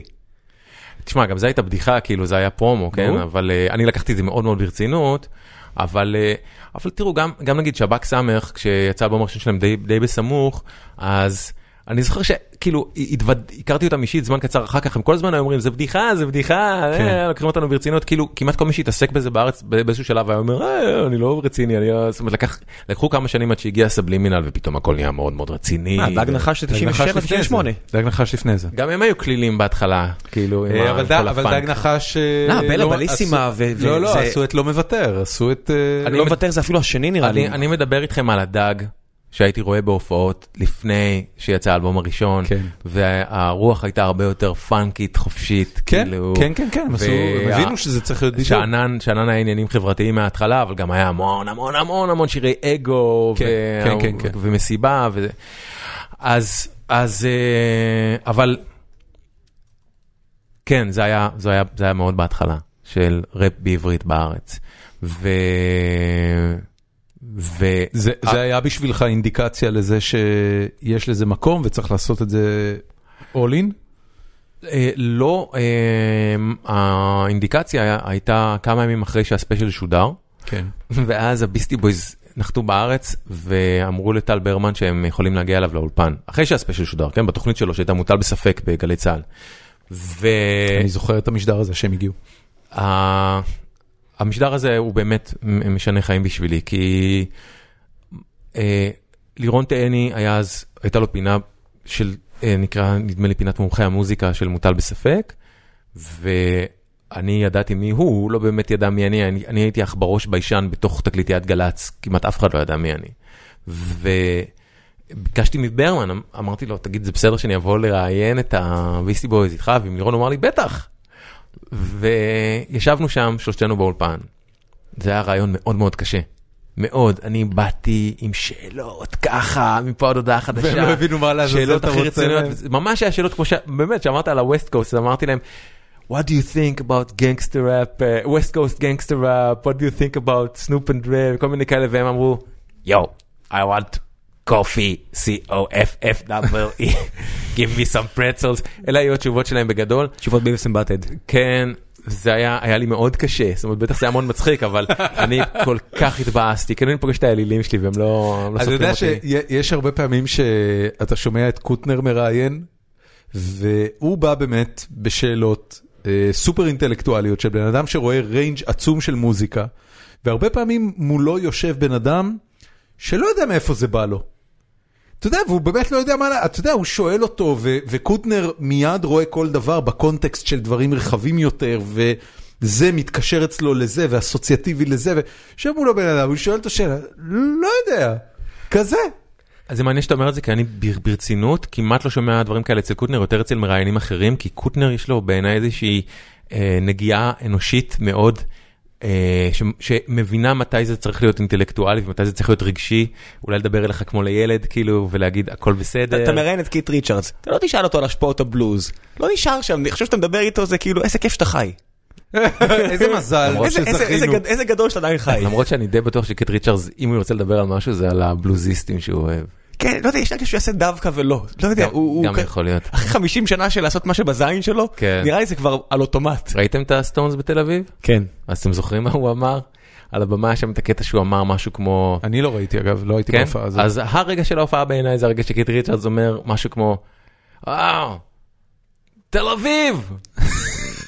It's, good to be here! אה, וכולם כזה, yeah, well, it's, it's good to be anywhere. תשמע, זה זה לא ייאמן שהם כולם חיים. כן, רק שיישארו. אז טפו טפו טפו. יש- אז, יש אז- איזה סרט דוקומנטרי שקופץ לי בנטפליקס בימים האחרונים על קית ריצ'רדס, אני תוהה, כאילו, כן, יש איזה דוקומנטרי עליו. אני אבדוק את העניין. full feature דוקומנטרי על. קית ריצ'רדס. הם בתחרות מול אירוסמית וכרגע כולנו מרוויחים שהם שניהם מפסידים. כן, כן. טוב, אני אבדוק את הדוקומנטרי כן. הזה גם. חזרנו. חזרנו, אז, אז uh, באיזשהו שלב בראיון, כשהראיון is going south, אז טל ברמן אומר... התבאסת כאילו מאוד? מאוד, מאוד, היה לי ממש קשה, ו, ו, וברמן במיקרופון סגור, אומר להם, היי, hey, uh, my man he knows the lyrics to get it together, זה שיר שלהם עם הראפר קיוטיפ. He knows the lyrics to get it together, why not you do it together? מתוך מחשבה שאני אעשה את הקטע של קיוטיפ, ואני פשוט נבהלתי ואמרתי לו, לא, לא, לא, לא, לא, לא, לא, לא, לא, לא, לא, לא, לא, לא, לא, לא, אמרתי לו, תקשיב, אני יודע מה יהיה, אני אכנס לבלקאוט, אני בלחץ, לא עשיתי ראפ. בחיים מול קהל, מול מיקרופון, מול הביסטי בויז? לא. ו- ואחד מהם אמר, היי, hey, man he doesn't want to do it, so we won't do it. אמרתי לו, לא, באמת, אחי, תודה רבה, לא. ואז הממזר הזה פותח מיקרופון ואומר, היי, my man he knows the lyrics to get it together, so why don't you do it together, ומכניס את הבוק, בוק, טוק, טוק, טוק, זה היה שתי שניות בשבילי לחשוב, והתחלתי לעשות ראפ עם הביסטי בויז. וואו. ובסוף הקטע הזה, הם גם זרמו? הם היו מדהימים, הם עשו, אני עשיתי את הקטע של קיוטיפ, הם עשו פריסטייל במקום שהם אלתרו. הם עשו ביסטי בויז. כן, בדיוק ככה, ובסוף הם קמו, חיבקו אותי, זה מבחינתי, החיים שלי יכלו להיגמר באותו רגע. אבל הם המשיכו, ו... ובימים שחלפו, כל מיני אנשים באו ודיברו איתי ואמרו, תקשיב, אתה חייב לעשות את זה, אתה חייב זה, אתה חייב אה, לנסות את זה. ו... הופעתי באיזה מסיבה כמה ימים אחר כך, ועשיתי את So What You Want מההתחלה עד הסוף, וגם את, אה, את Regulate של וורן ג'י, שהיה שיר שמאוד מאוד אהבתי, וגם קיבלתי תגובות מדהימות, וממש נהניתי מזה. כאילו התפרעתי על הבמה, ורקדתי, והנטזתי, ושרתי. יצא לך אקוואמי. ויצא אקוואמי, וממש ככה. ו... ופתאום זה נהיה, נהייתה איזה מין תחושה של, רגע, זה, זה אני כאילו, זה קיים בי? אני יכול לעשות את זה? מותר לי לעשות את זה? אני כאילו כל הילדות שלי הייתי כל כך מבויש, ואני מדבר עם הפסיכולוג שלי הרבה, על זה שאני חי מכל מיני סיבות, והרבה פעמים בתחושה של לא מגיע לי, כאילו לא מגיע לי ליהנות, לא מגיע לי שיהיה לי טוב. אה, לאף אחד לא מגיע באמת, אתה יודע, זה כן. תמיד על חשבון מישהו אחר. כן, כנראה, אבל זה מה שאני הרגשתי אז, ופתאום כאילו אמרתי, "או, כאילו, אני יכול, למה לא בעצם? fuck it. ו... והדבר הנוסף שקרה, קרו עוד שני דברים בסיפור הזה. הראשון היה שבא אליי לירון תאני אחרי כמה ימים, והוא אמר לי, תשמע, לא, לא, לא ידעתי, לא ידעתי שאתה כזה, לא ידעתי שאתה אוהב היפ-הופ. שנת, אה, אמצע שנות ה-90. אם מישהו אהב היפ-הופ בארץ, רוב הסיכויים שבן אדם אחר ידע על זה. כי, כי לא היו אנשים, זאת אומרת, לא היו אנשים, אם אני הייתי הולך לאיזושהי מסיבה והיו שמים איזשהו שיר היפ-הופ, קודם כל הייתי מעריץ את הדי-ג'יי על זה שהוא עושה את זה, דבר שני הייתי מחפש לראות מי רוקד ונהנה, ואם הייתי רואה מישהו שרוקד ונהנה, חברים! זהו, או שהייתי רוצה להיות חבר שלו, או, או שהייתי, אה, אה, בגלל שהייתי ביישן ולא הייתי כל כך בא לדבר עם אנשים ומציג את עצמי או משהו כזה, אז פשוט הייתי מסמן אותו בפנים והייתי אומר, אני אזכור אותו כי הוא מגניב, כאילו. ו... אז לירון בא ואומר לו, לא, לא ידעתי, בא, תשמע, אני, הוא אמר לי, יש לי רעיון, אני, אני רוצה לעשות אה, פיילוט לתוכנית ראפ בגלגלצ, מה אתה אומר? אמרתי לו, וואו, יאללה. וככה זה התחיל, כאילו ככה עסק שחור שחור. נולדה. הדבר הש, השני והאחרון בסיפור הזה שקרה, היה שחודש או חודשיים, לא זוכר, אחרי הסיפור הזה, אה, אה, כן, נשמענו לביסטי בויס את הג'ינגל, כשהם היו באולפן והם נגנבו. וכן, כי זה היה בעברית. הם מבינים עברית? לא. אחד מהם יהודי. שלושתם. אה, שלושתם? ש- אחד כבר הלך לעולמו, אבל כן, ש- כן. השניים שנותרו. כן, כן. אז אה, יצר איתי קשר עוזי פויס, שהיה האיש שייצג אותם בארץ, אה, בחברת NMC, והוא אמר לי, אני צריך לפגש איתך, והלכנו ונפגשנו, והוא הושיב אותי באיזה חומוסייה או משהו ביפו, והוא הוציא מסמך, ועל המסמך הזה היה כתוב, הביסטי בויז רוצים להשתמש בג'ינגל שהקלטת בדיסק שלהם, מסמך ל... תשחרר את הזכויות שלך על הדבר הזה, אתה לא יכול לתבוע על זה כלום, לקחתי עט ופשוט עשיתי צ'ק צ'ק צ'ק צ'ק, אוי ואבוי. וחתמתי, והדבר הזה נמצא, יצא תוך אה, חודש או כמה חודשים אה, כ hidden track על דיסק שלהם, על EP שנקרא Root Down, וזה גם נמצא ב-DVD של כל הקליפים שלהם, שנקרא אה, Sounds of Science, ויש שם מסך שלם שאתה שומע אותי בלופ, וסאונד DVD מטורף, שר את הג'ינגל הזה, את 30 השניות האלה, עד infinity. זה לא רע. זה לא רע. זה לא רע גבר. כן.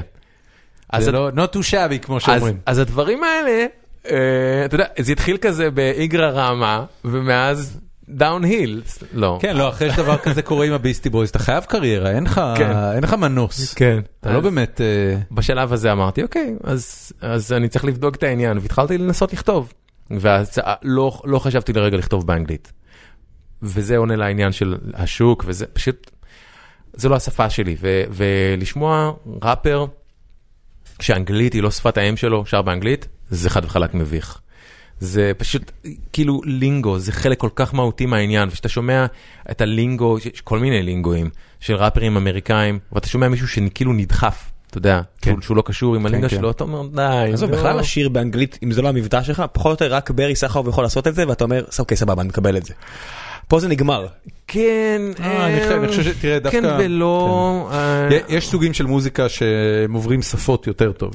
יש ויש משהו, גם דברים שאתה רגיל לשמוע בשפות זרות. כן, יש. מה- יש משהו בראפ, כאילו אני חושב שכל אחד יכול לעשות ראפ, אבל נראה לי שאם אתה מדבר, עושה את זה באנגלית, יש שזה- משמעות לדיקציה. יש משמעות, כן, אבל, אבל זה לא רק הדיקציה, זה, זה עצם זה שאתה יודע מה הדיבור הנכון המסוים. זאת אומרת, אם אתה נמצא בהרלם ואתה אה, ת, ת, אה, עושה ראפ בדרך מסוימת, כי זו השפה, זה הלינגו שאתה מדבר בו, ויבוא לך איזה ישראלי, לא משנה מאיפה בארץ, וישאיר לך באנגלית עם המבטא שלו, והוא לא יודע את השפה, אז זה יישמע פתטי. ולעומת זאת, אם אתה שומע ראפר שר בעברית, צרפתית, ערבית, יפנית, what the fuck ever, אז אתה יכול לשמוע את הדבר הזה שדיברתי איתכם עליו קודם. כן, אם זה עובד, זה עובד. אתה יכול לשמוע את הפלואו, אתה יכול לשמוע האמת, את הדג הדיפוק שלו. נחש עושים- עוברים מצרפתית, יש להם, הרי באלבום השני יש את, אה, איך קוראים לזה, שעוברים מצרפתית לערבית לעברית. כן. אה, קוסמו המנאייק. אה, שזה- קוסאמה מה קולם, כן. אז אתה יודע, זה- זה סבבה. כן. זה סוף הדרך. אטרף משה אבל זה- אסרף. אבל זה באמת שפות של אה, של התפוצות של החבר'ה של הלהקה. של העדות שמהם הם הגיעו, זה לא... שאנן מדבר ערבית נראה לי, הוא לא ערבי, אבל הוא מדבר ערבית כן, סבבה. כן, זה שנה נשך לערבית. הוא שר בערבית סוף הדרך בהופעות. מגניב? כן. מגניב מאוד. אז חוז- רגע, ש- שהתחלת, חשבת, אני הולך לצאת לבד, או שאתה מסתכל ימינה שמאלה, אתה רואה את שב"כ, אתה רואה, לא יודע, את הדג נחש, אתה אומר, אני רוצה להצטרף אליהם. אה, אוקיי, אז אני ממש פינטזתי על קריירת סולו. או ניסיון סולו, לא הייתי אומר קריירה, והיו לי כל מיני מחשבות ורעיונות וכיוונים, ומאוד רציתי לעשות היפ-הופ. ו... ובאמת אה, הכרתי את שב"ק בתקופה הזאת, הם יצרו איתי קשר. אה, מי? אה, מוקי. בעקבות הג'ינגל הזה, בעקבות הסיפור עם הביסטי בויז. הם שמעו את זה, הם שמעו עליי, ו... והוא התקשר לתקליטיית גלי צה"ל, ביקש לדבר איתי, הציג את עצמו, אני אהבתי אותם. והייתי, לדעתי, העורך המוזיקלי היחיד שהיה משמיע אה, מלא שב"כ, שזה לא מכופף הבננות. זה לפני הטיפ- הלטיפה של ממתק, נכון? כן, זה האלבום הראשון. ואז הוא אמר, תשמע, אה, ממש מצאת חן בעינינו, ואנחנו רוצים להזמין אותך ואת טל ברמן להופיע איתנו, כאילו, בעקבות הג'ינגל. אז אמרתי לברמן, הוא התרגש, ו... ברמן היה אז כבר בטלוויזיה? אה, לא, אה, זה היה לפני פרפר לילה? ל- לפני פרפר לילה. והם הופיעו במקום שנדמה לי נקרא לילה שלושה, 12 בתל אביב, אם אני לא טועה. ו... ואני, אה, עשינו שיר שלהם. אה, ביחד איתם? כן, שעשינו בו בתים שכתבנו לשיר, סכנה לחברה, זה היה מאוד מצחיק. ו... וביקשתי מהם לעשות קאבר ל Hip Hop Hooray של Naughty by Nature, שיצא זמן, זמן קצר לפני כן ברימיקס, היה איזה רימיקס של רימיקס טרש מטאל שעשו לקאבר הזה, אז הבאתי להם את הדיסק, אמרתי אני רוצה לעשות כזה. אז הם ניגנו ממש את הפלייבק, פלייבק Nice. מטאל. מה זה בוא, אתה נוסע ליבנה, פוגש, הם עדיין ביבנה? לא יודע איפה הם עכשיו, אבל... לא, אה, אז. אה, אז לא, הם עשינו חזרות בתל אביב. אה, ו... והם ממש ניגנו את הפלייבק שביקשתי, הם עשו את זה מדהים, ועשיתי את כל הראפ. כאילו ממש הם היו מדהימים גם, הם לקחו אחורה, זאת אומרת הם עשו רק את הפזמונים, נתנו לי לגמרי להוביל את השיר, וזה גם היה מאוד מפתיע ומרגש ומלחיץ. ואחרי הדבר הזה, אז אה, אה, דיברו איתי ואמרו לי, תשמע, מירו עוזב את הלהקה, וחשבנו אולי אתה תרצה להחליף אותו. ואמרתי, וואו. וואו, מדהים, וזה, אני צריך לחשוב על זה, אני לא יודע מה להגיד, לא עשיתי כזה דבר בחיים, איזה יופי, איזה כבוד, איזה מרגש, אני מסונפר. ודיברתי עם מי שהייתה אז חברה שלי, והיא אמרה לי, תקשיב, אתה, אה, אה, ברור שאתה מת עליהם, אבל הם עושים ראפ אה, עם רוק, אתה הרי חותר לעשות היפ-הופ, זה לא הכיוון שלהם. אז אה, אני לא בטוחה שאתה, נראה לי שיהיה לך קצת אה, סמטוחה בראש מהדבר הזה. והיא שכנעה אותי, אה, אני לא מתחרט. ממש יוקו אונו. לא, לא, לא, לא, לא, אני ממש חושב ש... עשתה לך טובה. אה, אה, כן, זה היה הדבר הנכון. ואני הכרתי אה, ראפר שלדעתי היה מדהים, אה, בשם נימינים, נמרוד רשף. ואני הכרתי אותו דרך אה, יותם, החבר הכי טוב שלי שהזכרתי אותו קודם, יותם היה גיטריסט בלהקה שנימי היה אחד הראפרים שלה שקראו לה אה, THP, Trigger Happy Punks, פרחחים עם אקדחים, הייתה להם להקה קצרת מועד כזאת בימי הרוקסן. והם שרו בעיקר באנגלית, אבל אני התחיל לכתוב אז בעברית, ויותם היה משמיע לי כל מיני סקיצות שהם היו עושים ביחד, ואז אמרתי, אוקיי, תקשיבו, אה, התקשרתי אליהם, אמרתי ממש תודה, אני אבל אני זה, אני רוצה לעשות היפ-הופ, ו... אבל יש לי מישהו לדעתי מדהים בשבילכם, וזה קוראים לו נימינים, ו... אה, שידוך טוב. ו... ולדעתי אתם צריכים... כאילו פוצץ את הלהקה. בסוף, אבל... אה, כן. לא, למה? רק אלבום אחד, ואז את אה, כנען 2000 כבר עשו בלעדיו. כן, אבל אחרי זה הוא- חזר, עכשיו הוא איתם, עכשיו הוא כאילו שם, לא משנה. אז אז כן, היה, עשיתי, בעצם אני אני אחראי לשידך, זה לא רע, זה קרמה טובה, זה נקודות קרמה. מקווה, ו... וכן, היה מה שהיה שם, איך קראו לשיר החמישי עם פישי הגדול? תתקעו בחצוצרה. תקעו בחצוצרה, כן. ו... ואחרי, עכשיו אני בזמן הזה המשכתי לכתוב את העניינים שלי. לא התקדמתי עם זה יותר מדי, אבל כתבתי כל מיני, כל מיני דברים, הייתי קצת מבולבל בכתיבה שלי. אה, לא בדיוק ידעתי איך להוביל את זה, אבל הרגלתי את עצמי ממש לקום כל בוקר ולשבת שעה, שעתיים ולכתוב. ושיצא מה שיצא. ו... עמו- עמוס עוז עושה ככה. בדיוק, בהשראתו. באמת? אה, באמת בהשראתו? באמת? לא, סתם. צחוק. אה, עמוס עוז יש לו קטע שהוא אומר שמבחינתו להיות סופר זה כמו שאבא שלו היה חנווני. הוא קם בבוקר, הוא פותח את החנות, מבחינתו. זה להתיישב מול מעבד תמלילים. שמונה שעות, מה שיוצא יוצא. יצא, טוב, לא יצא, לא טוב. יכול לצאת שני עמודים, יכול לצאת עשרים עמודים, יכול לא לצאת כלום. אבל הוא קם למלאכ- למלאכת הכתיבה של יומו. בא לתת עבודה. האמת- שזה באמת ממלא השראה, לשמוע את זה. באמת? כן, כן, זה- זה מדהים. אני לא יודע, זה בעיקר מוזר בעיניי. זה, זה... העניין של לקום איך ולהתיישב קוראים מול משהו. לסופר היפני הירו מורוקמי? כן. אז הוא אמר. שמבחינתו זה כמו לרוץ מרתון, הוא צריך 3-4 שעות, הוא כותב. אז זה לא, כנראה שיש עוד חבר'ה שעושים את זה, אבל זה נשמע כזה, זה, לא- זה לא קל, זה לא קל. אז אמ, אני המשכתי את הדברים האלה, ואז היה פיצוץ שהיה בין נימי לשב"כ, ונימי יצר איתי קשר, היינו בקשר באופן כללי, והוא, אבל הוא יצר איתי קשר ואמר, תשמע, אה, אה, אה, כן, רגע, שנייה לומר שבתקופה הזאת ששב"כ התפוצצה, אז אה, אה, גם עלתה עסק שחור. וכאילו הדברים התחילו להיות קצת כרוכים אחד בשני. הם היו מזמינים אותי לתקלט בהופעות שלהם, לעלות בתור אורח מדי פעם, היינו מארחים אותם, הם עשו לנו ג'ינגלים, הם עשו אותות פתיחה. השמעת אותם? אה, אה, הייתי משמיע אותם בטירוף. אמרת לפני מאוד- כל פעם חברים שלי וכאלה? לא, לא, לא, לא אמרתי את זה. נפוטיזם ברדיו עובד. אה, אה, אבל מקדמת דנא, נפוטיזם כמה- ברדיו עובד. כמה, כמה ראפרים כבר היו, כאילו, להשמיע בעברית, הם היו ממש כאילו כל כך לבד. ו... אבל גם הייתי, לדעתי, המקדם הכי גדול שלהם בתוך גלי צה"ל. זאת אומרת, גם הלכתי כל הזמן, הייתי אומר לאנשים, זה מדהים, זה אדיר, זה תשמיעו, תשמיעו, תשמיעו, למי שלא היה משמיע. תשמע, הם חדרו לפלייליסט בגדול, שב"כ סמך. כן, זה אגב, העטיפה של ממתק זה כשעוד לא היה פלייליסט. אה, לא היה פלייליסט? לא היה מה פלייליסט. זה אומר? פלייליסט התחיל רק בסוף שנות ה-90, 99. מה היה אני עד לא אותו. רגע? עורך מוזיקלי קבע את הטעם end to end? לחלוטין, בגלל זה כאילו, הייתה לזה משמעות שמישהו היה בא והיה אומר לאחרים, תשמיעו את זה, תשמיעו את זה, תשמיעו את זה. כי זה לא הייתה אה, ועדה שיושבת ומחליטה, אלא הייתה משמעות לה, להשפעה של עורך. ו, ואם אני הייתי דוחף איזושהי להקה וזה היה עובד, אז הרגשתי שאתה יודע, יש השפעה או אנשים אחרים.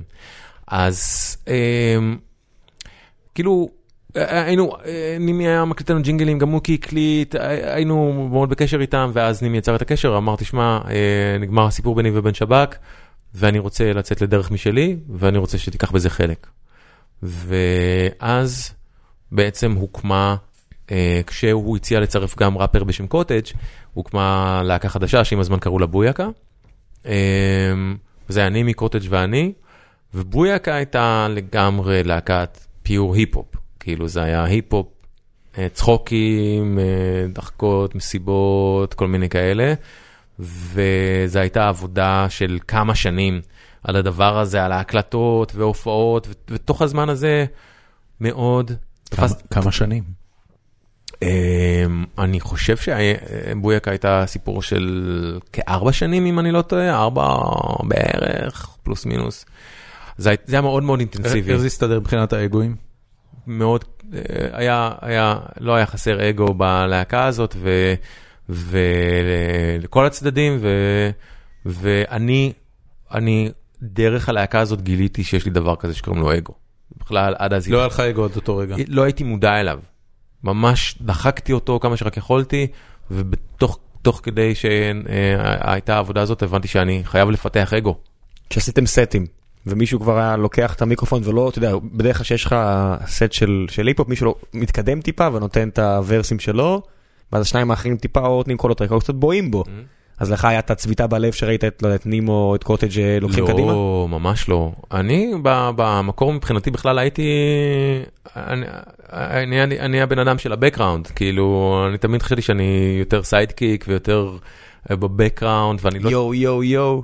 כן, יואו יואו, אה, אני לא חייב להיות הבן אדם שהי, תראו אותי ותשמעו אותי.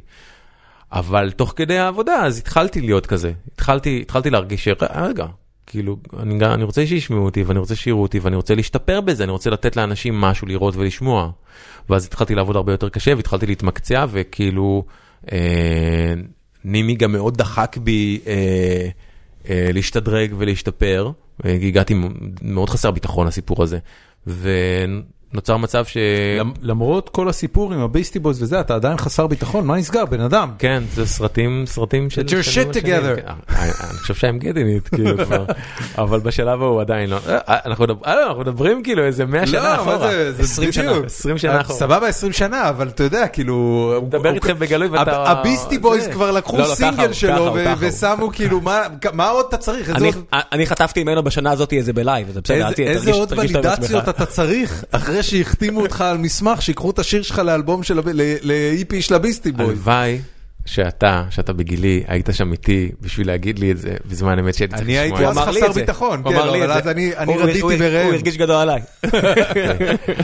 אז נוצר מצב שלקראת סוף דרכה... אגב, באופן אנקדוטלי, סליחה שאני קוטע אותך, אבל אה, אתה יודע שב-V Games, באחד מהמחזורים כתב הבן של קוטנר. נכון. הוא, נת... הוא, עשה, הוא עשה ניסיון, העברתי אותו מרורים עד שפרסמתי את הכתבה הראשונה שלו, ואז הוא בא ואמר לי, תקשיב, זה לא בשבילי. שזה יונ... הרבה- יונתן קוטנר. הרבה יותר נחמד מאשר רוב האנשים שבאו לדורון אמרו לו אתה בן זונה, I'm out bitch. Fuck that shit, איתך אני לא... יא חרא, סליחה, נחזור אליך כבר. זה אחלה סיפורים. אז מה, אז מה, מתי... אה, אז מה שהיה זה שכשבויאקה הייתה כבר ב... כשאני הייתי באיש... שם מעולה אגב. וואו, וואו, תודה, אתה הראשון שאומר את זה. אה, אני, פשוט מת על Ali G. אה, וה booyakasha אצלו זה... הוא כן, גם- הוא גם מדגיש את התנועה של כן, של הפיסטולים. דבויה קשה. אז זה- אה, זה שם מעולה. ב- כיף להגיד, בישורת. האחרונה שלי בבויה קשה, שאגב. כשבאותה תקופה כולם אמרו לי בויאקה, בויאקה, לא יודע מה. לא, זה נשמע קצת, אה, אתה יודע, אז היה מוזיקת עולם, אה, פיטר גבריאל אה, היה מאוד חזק אז. כן. זה נשמע כאילו זה משהו אפריקאי ולא בהכרח. אז בשלב ההוא אני כבר הי- תפסתי ביטחון, הרגשתי טוב עם עצמי על הבמה, מול המיקרופון באולפן, הרגשתי כבר חי וחם ובטוח בעצמי ויודע מה אני רוצה לעשות, ו- והתחלתי לכתוב שירים, כי, כי זה כבר היה עניין של אני, יש לי דברים שאני רוצה לשחרר, זה כבר, זה לא היה, לא היה בזה שום דבר. מה כתבת? זה לא היה שום דבר, לפני שאני עונה לך, שתכננתי אותו, זה לא היה שום דבר שהגעתי אליו, שוב, בצורה רציונלית. פשוט הרגשתי, זה, זה, הדבר הזה, השורה הזאת, המשפטים האלה, זה עכשיו יוצא, זה יוצא החוצה, זה לא משהו שאני צריך לשבת עכשיו לכתוב שיר, פשוט דברים נכ... ממש נכתבו מעצמם. ועל מה כתבתי? בעצם אמ, על שני דברים בעיקר, שמאז הפכו להיות אה, שתי התמות המרכזיות במוזיקה שלי. אחד על דברים סופר אישיים, ואחד על דברים חברתיים ופוליטיים. ואני, כשהאלבום ההוא נכתב, הי- הייתי במצוקה אישית מכל מיני סיבות מאוד גדולה, אז שחררתי את זה בשירים שכתבתי. ו... אה, מה היה? כל מיני דברים. לא, אה, אה, אמרת, פתחת, תפתח. למשל, אה, סבא שלי נפטר, וסבא שלי... אה, גידל אותך. כן, אה, יחד עם אבא שלי. והייתי מאוד קשור אליו, הוא היה דמות אב אה, נוספת. אה, בן כמה הוא. היה? הוא היה בתחילת שנות ה-80 שלו, הוא היה מבוגר, אבל uh, הוא היה בן אדם המבוגר הכי צעיר שהכרתי בחיים, ו... איך הוא הגיב למוזיקה שלך? Uh, הוא... Uh, לא, לא, הוא לא הספיק לשמוע את הסולו שלי. הבנתי. Uh, מה שהיה מדהים זה שהוא לא כל כך אהב את המוזיקה שהייתי שומע בבית, והייתי מפציץ אותו בווליומים מטורפים במהלך השנים, אבל הוא תמיד נתן לי את זה, זאת אומרת, הוא אף פעם לא עצר אותי. היה שיר אחד ספציפי, בי-סייד של ליבינג קלר, אני לא זוכר את שם השיר, שהיה משהו בתדר שלו כנראה, שכל פעם שהייתי שומע אותו, היה דופק לי בעוצמה על הדלת ואומר, לא, זה, תחליש, אז זה אני לא יכול לשמוע. וזה מדהים, זה היה אותו שיר באותה נקודה בשיר, איזה תדר שהיה מחרפן אותו. הכניס לו את המשקפיים לרזוננס. כן, אבל, אבל אה, חוץ מזה, באמת, לא משנה, גם בשלבים הכי פאנק שלי, אוי, נהדר. הוא היה נותן לי את זה. זה ב Beastie Boys. שהקליפ מתחיל עם אה, אבא שדופק עם אה, מטאטא ואומר אה, תחלישו את החרא הזה, לא? כן, אז אצלי זה לא היה, כאילו, חוץ מהשיר הזה. אמ, והייתי מאוד קשור אליו, וזה מאוד שבר אותי, המוות הזה. אז כתבתי על זה גם. ו... ותוך כדי התחלתי לפתח מודעות חברתית ופוליטית יותר גדולה משהייתה לי, זאת אומרת, תמיד, אה, אני חושב שתמיד הייתי מודע חברתית ופוליטית, אבל כאילו התחלתי להתעניין יותר, להעמיק יותר. נדבר על 2002-2003, שיא האינתיפאדה השנייה. כן. בוא בוא נשים נשים לאנשים את הזה, מ- מרץ 2002 נהרגים איזה 150 ישראלים בחודש אחד, מה שנקרא טריגר טוב למודעות פוליטית. כן, זה, זה, אלה היו השנים האלה, זה לא היה רק זה. אני התחלתי בכלל להיות מודע יותר ל... לשחיתויות ש... ש השיטה, ש- כמו ש- שאלדד כן, יניב קורא לזה. ש- שחיתויות של, של פוליטיקאים מאחורי הקלעים, או לפניהם, אתה יודע, בלי להחביא את זה בכלל, והרגשתי שאני נטרף. הרגשתי שאני, זאת אומרת, הרגשתי ש... רגע, למה אני כאילו היחיד בכל הסביבה שלי שזה מציק לו? כאילו, למה לא כולם מדברים על זה? לא היה פייסבוק אז. שאתה נכנס ואתה אומר, אה, שערוריית היום, בואו נראה כאילו על מי אנחנו כועסים היום. זה, אני זוכר שהרגשתי לבד, ואמרתי, יואו, אני צריך למצוא עם מי לדבר על זה, כאילו, אין, אני כמעט לא מוצא. אני אפילו לא זוכר, אני לא מדמיין אפילו איך זה היה, זה כאילו מציאות אחרת לגמרי. זה לא היה, זה היה, זה היה מה, מאוד... בלי פייסבוק? כן, כן. זה, זה ממש היה ש- ככה. שהעובדה שאתה קם בבוקר משהו מעצבן אותך, אתה לא יודע אם זה מעצבן אנשים אחרים, אתה מנחש, אתה מגשש. אחי, אז- האינתיפאדה הזו לא בא לך טוב, נכון? אז, אז בגלל זה גם היה לי אינסנטיב לכתוב את זה בשירים. כי, כי הייתי חייב לבטא את זה איכשהו, הייתי חייב לה, לה, להגיד את הדברים שהם מטריפים אותי, שמציקים לי, והייתי חייב לכתוב את זה. כי, ואגב, אני חושב שפייסבוק אחד המדכאים הגדולים של הכתיבה שלי בשנים האחרונות, כי פשוט יש את האאוטלט אתה הזה מוציא את זה מיד. כן, זה כל כך נוח. קבל 200 לייקים, לא בדיוק. צריך לכתוב שירים. בדיוק, זה ממש ככה, ואני ממש, אני ממש מאשים את עצמי על זה שאני כל כך לא הרבה... סתם זה נקרא אוננות טקסטואלית. כן, אני כל כך הרבה ש- שקעתי בפייסבוק בשנים האלה, שלא הצלחתי, בעצם לא, לא שלא הצלחתי, אלא ויתרתי על האופציה של לשבת רגע ולכתוב כמו שהייתי כותב פעם, כשאני פשוט באמת יכול לכתוב סטטוס ממש שנון או לא יודע מה, קבל 3,000 ולקבל לייקים את להמשיך הזה הלאה. ולנהל דיאלוג ואוקיי, כאילו, וזה זה ממש מעצבן, זה ממש מעצבן, אני מעוצבן על עצמי שזה נהיה ככה. סגור את הפייסבוק. אה, easier said than done. תשמע, אם הפייסבוק לא היה הכלי הפרומו המרכזי שלנו ברדיו הקצה, הייתי סוגר אותו חד וחלק. כן. אה, אבל בגלל שאנחנו נמצאים בסיטואציה שאנחנו, אין לנו מפרסמים חיצוניים, ואנחנו לא יכולים להסתמך על זה שפעם ב- מישהו יזכיר אותנו בוואלה או ynet או משהו כזה, שזה קורה וזה נפלא ומרגש שזה קורה, אבל אנחנו לא יכולים לבנות על זה, אז אנחנו חייבים את הכלי הזה. וכאילו, ואני לא יכול... אני לא יכול לא להיות מחוץ אליו. מי כותב על מוזיקה שחורה בארץ? אתה יודע, בוואלה היה את אלון עוזיאל. דוד, אני לא במוזיקה שחורה יותר. לא, אני אומר- אפילו, אתה יודע, אבל אם אתה עכשיו בא ליצור עכשיו מוזיקה שחורה, כן. נגיד ובא לך לעשות אלבום חדש, כן. והוא כן, עובדתית, אתה יודע, הז'אנר שאתה יצרת אוקיי. כיוצר הוא הרבה פעמים מוזיקה שחורה. כן, נכון. אז אתה רוצה עכשיו לצאת החוצה, בעצמך, כי- אתה לא רוצה להיות תלוי בכסף של אנשים אחרים. אין אפילו מי שיכתוב על זה כל כך. אה, לא, זה דווקא לא נכון, כי יש היום דווקא דור חדש של כותבים שהם ממש אה, התמקצעו בכתיבה על היפ-הופ, אה, למשל מתן שרון, למשל תומר גרשנמן, אה, גם אורי זר אביב מבין בזה מאוד. יש אנשים שהם היו ילדים. בתקופה שבה זה התפוצץ פה בארץ, ובתקופה שאני אה, אה, עשיתי את עסק שחור, והתחילו שב"כ והדג וסבלימינל וכל מיני דברים כאלה, והאנשים האלה אז היו ילדודס, אבל הם גדלו לתוך זה, והם מומחים בזה. אז דווקא, זאת אומרת, אם אני אוציא אלבום ראפ, אז אני, אין לי ספק שיהיו אנשים שידעו לכתוב על זה ויוכלו לבחון את זה בכלים ש... בוא נגיד שאם הם לא יאהבו את זה, אני באמת אתבאס, כי אני אדע, אני חושב שהם יודעים על מה הם מדברים. אה, אתם מבינים מה היה, מאיפה הבאת את מה שהבאת ולמה? כן, ו- והם מבינים גם בראפ, זאת אומרת, ב- בתקליטים הראשונים שלי אז הרגשתי ש... אה, נגיד באלבום הראשון, שאגב היו הרבה ביקורות מפרגנות, ה- היו יותר פרגונים מלא פרגונים, אבל עדיין הרגשתי שיש אנשים שכותבים שהם פשוט לא מבינים את התחום שהם כותבים עליו, זאת אומרת הראפ, הם לא קולטים באמת מה הם שומעים ואני לא יכול להאשים אותם בכלל, אבל זה עדיין מעצבן שאין מישהו שהוא מומחה בזה שיכתוב על זה. ובשנים האחרונות יש, זאת אומרת בשנים האחרונות יש הרבה אנשים שפשוט חיים ונושמים ראפ וזה כבר לא, זה לא חיה יוצאת דופן היום, כל ילד נולד עם ראפ ביד, כאילו, ואתה פשוט, אנשים מקבלים את זה כמובן מאליו, יש זה גם כבר לא... התפוצצות בסצנה, כי היום אתה יודע, אני מסתכל, אני רואה את טונה ואני רואה את פלד ואני רואה את... אה, נצ'י נצ'. נצ'י נצ'י, אתה יודע, אלבומים שאני- שאני קונה אותם, ואני אומר, אני כבר לא מרגיש שאני עושה טובה ל- לז'אנר שאני אוהב, ו- אלא מושון, כן, אני אומר, פשוט פצצה. בדיוק, זה כבר נהיה משהו שהוא קיים, זה כבר לא הדבר כן, האקסטרה... אנשים- אנשים ילכו לערב של אה, אה, ראפ ישראלי אנשים הולכים. בלי למצמץ. מה, הופעות כן. של הדג נחש זה אלפי אנשים. כן, כן. כן, ואין הופעה של נצ'י או טונה שהיא לא sold out. נכון. ו- ו- לא, טו- טונה פיצח משהו מאוד יפה.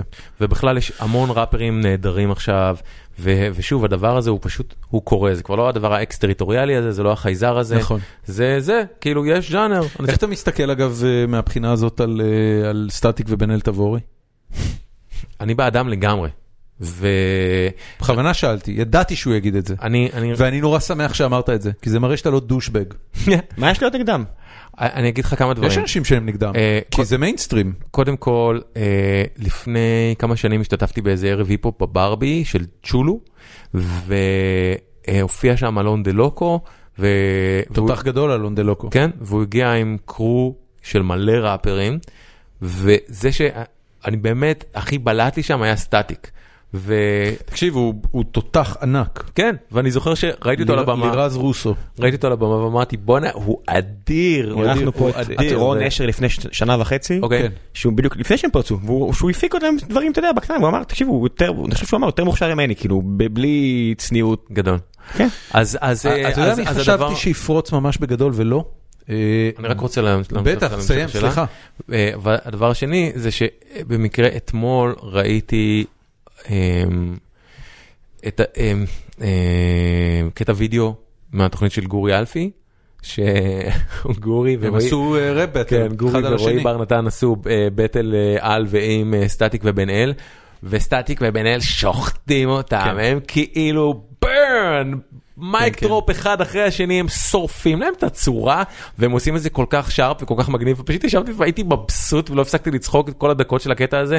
זה באמת היה קטע מעולה. וחוץ מזה, אני גם, אני גם אגיד שכאילו, תראו, הם, הם בטופ של, של כוכבי הפופ שיש כיום בארץ. כן. ו... ואני מבסוט שיש כוכבי פופ ש...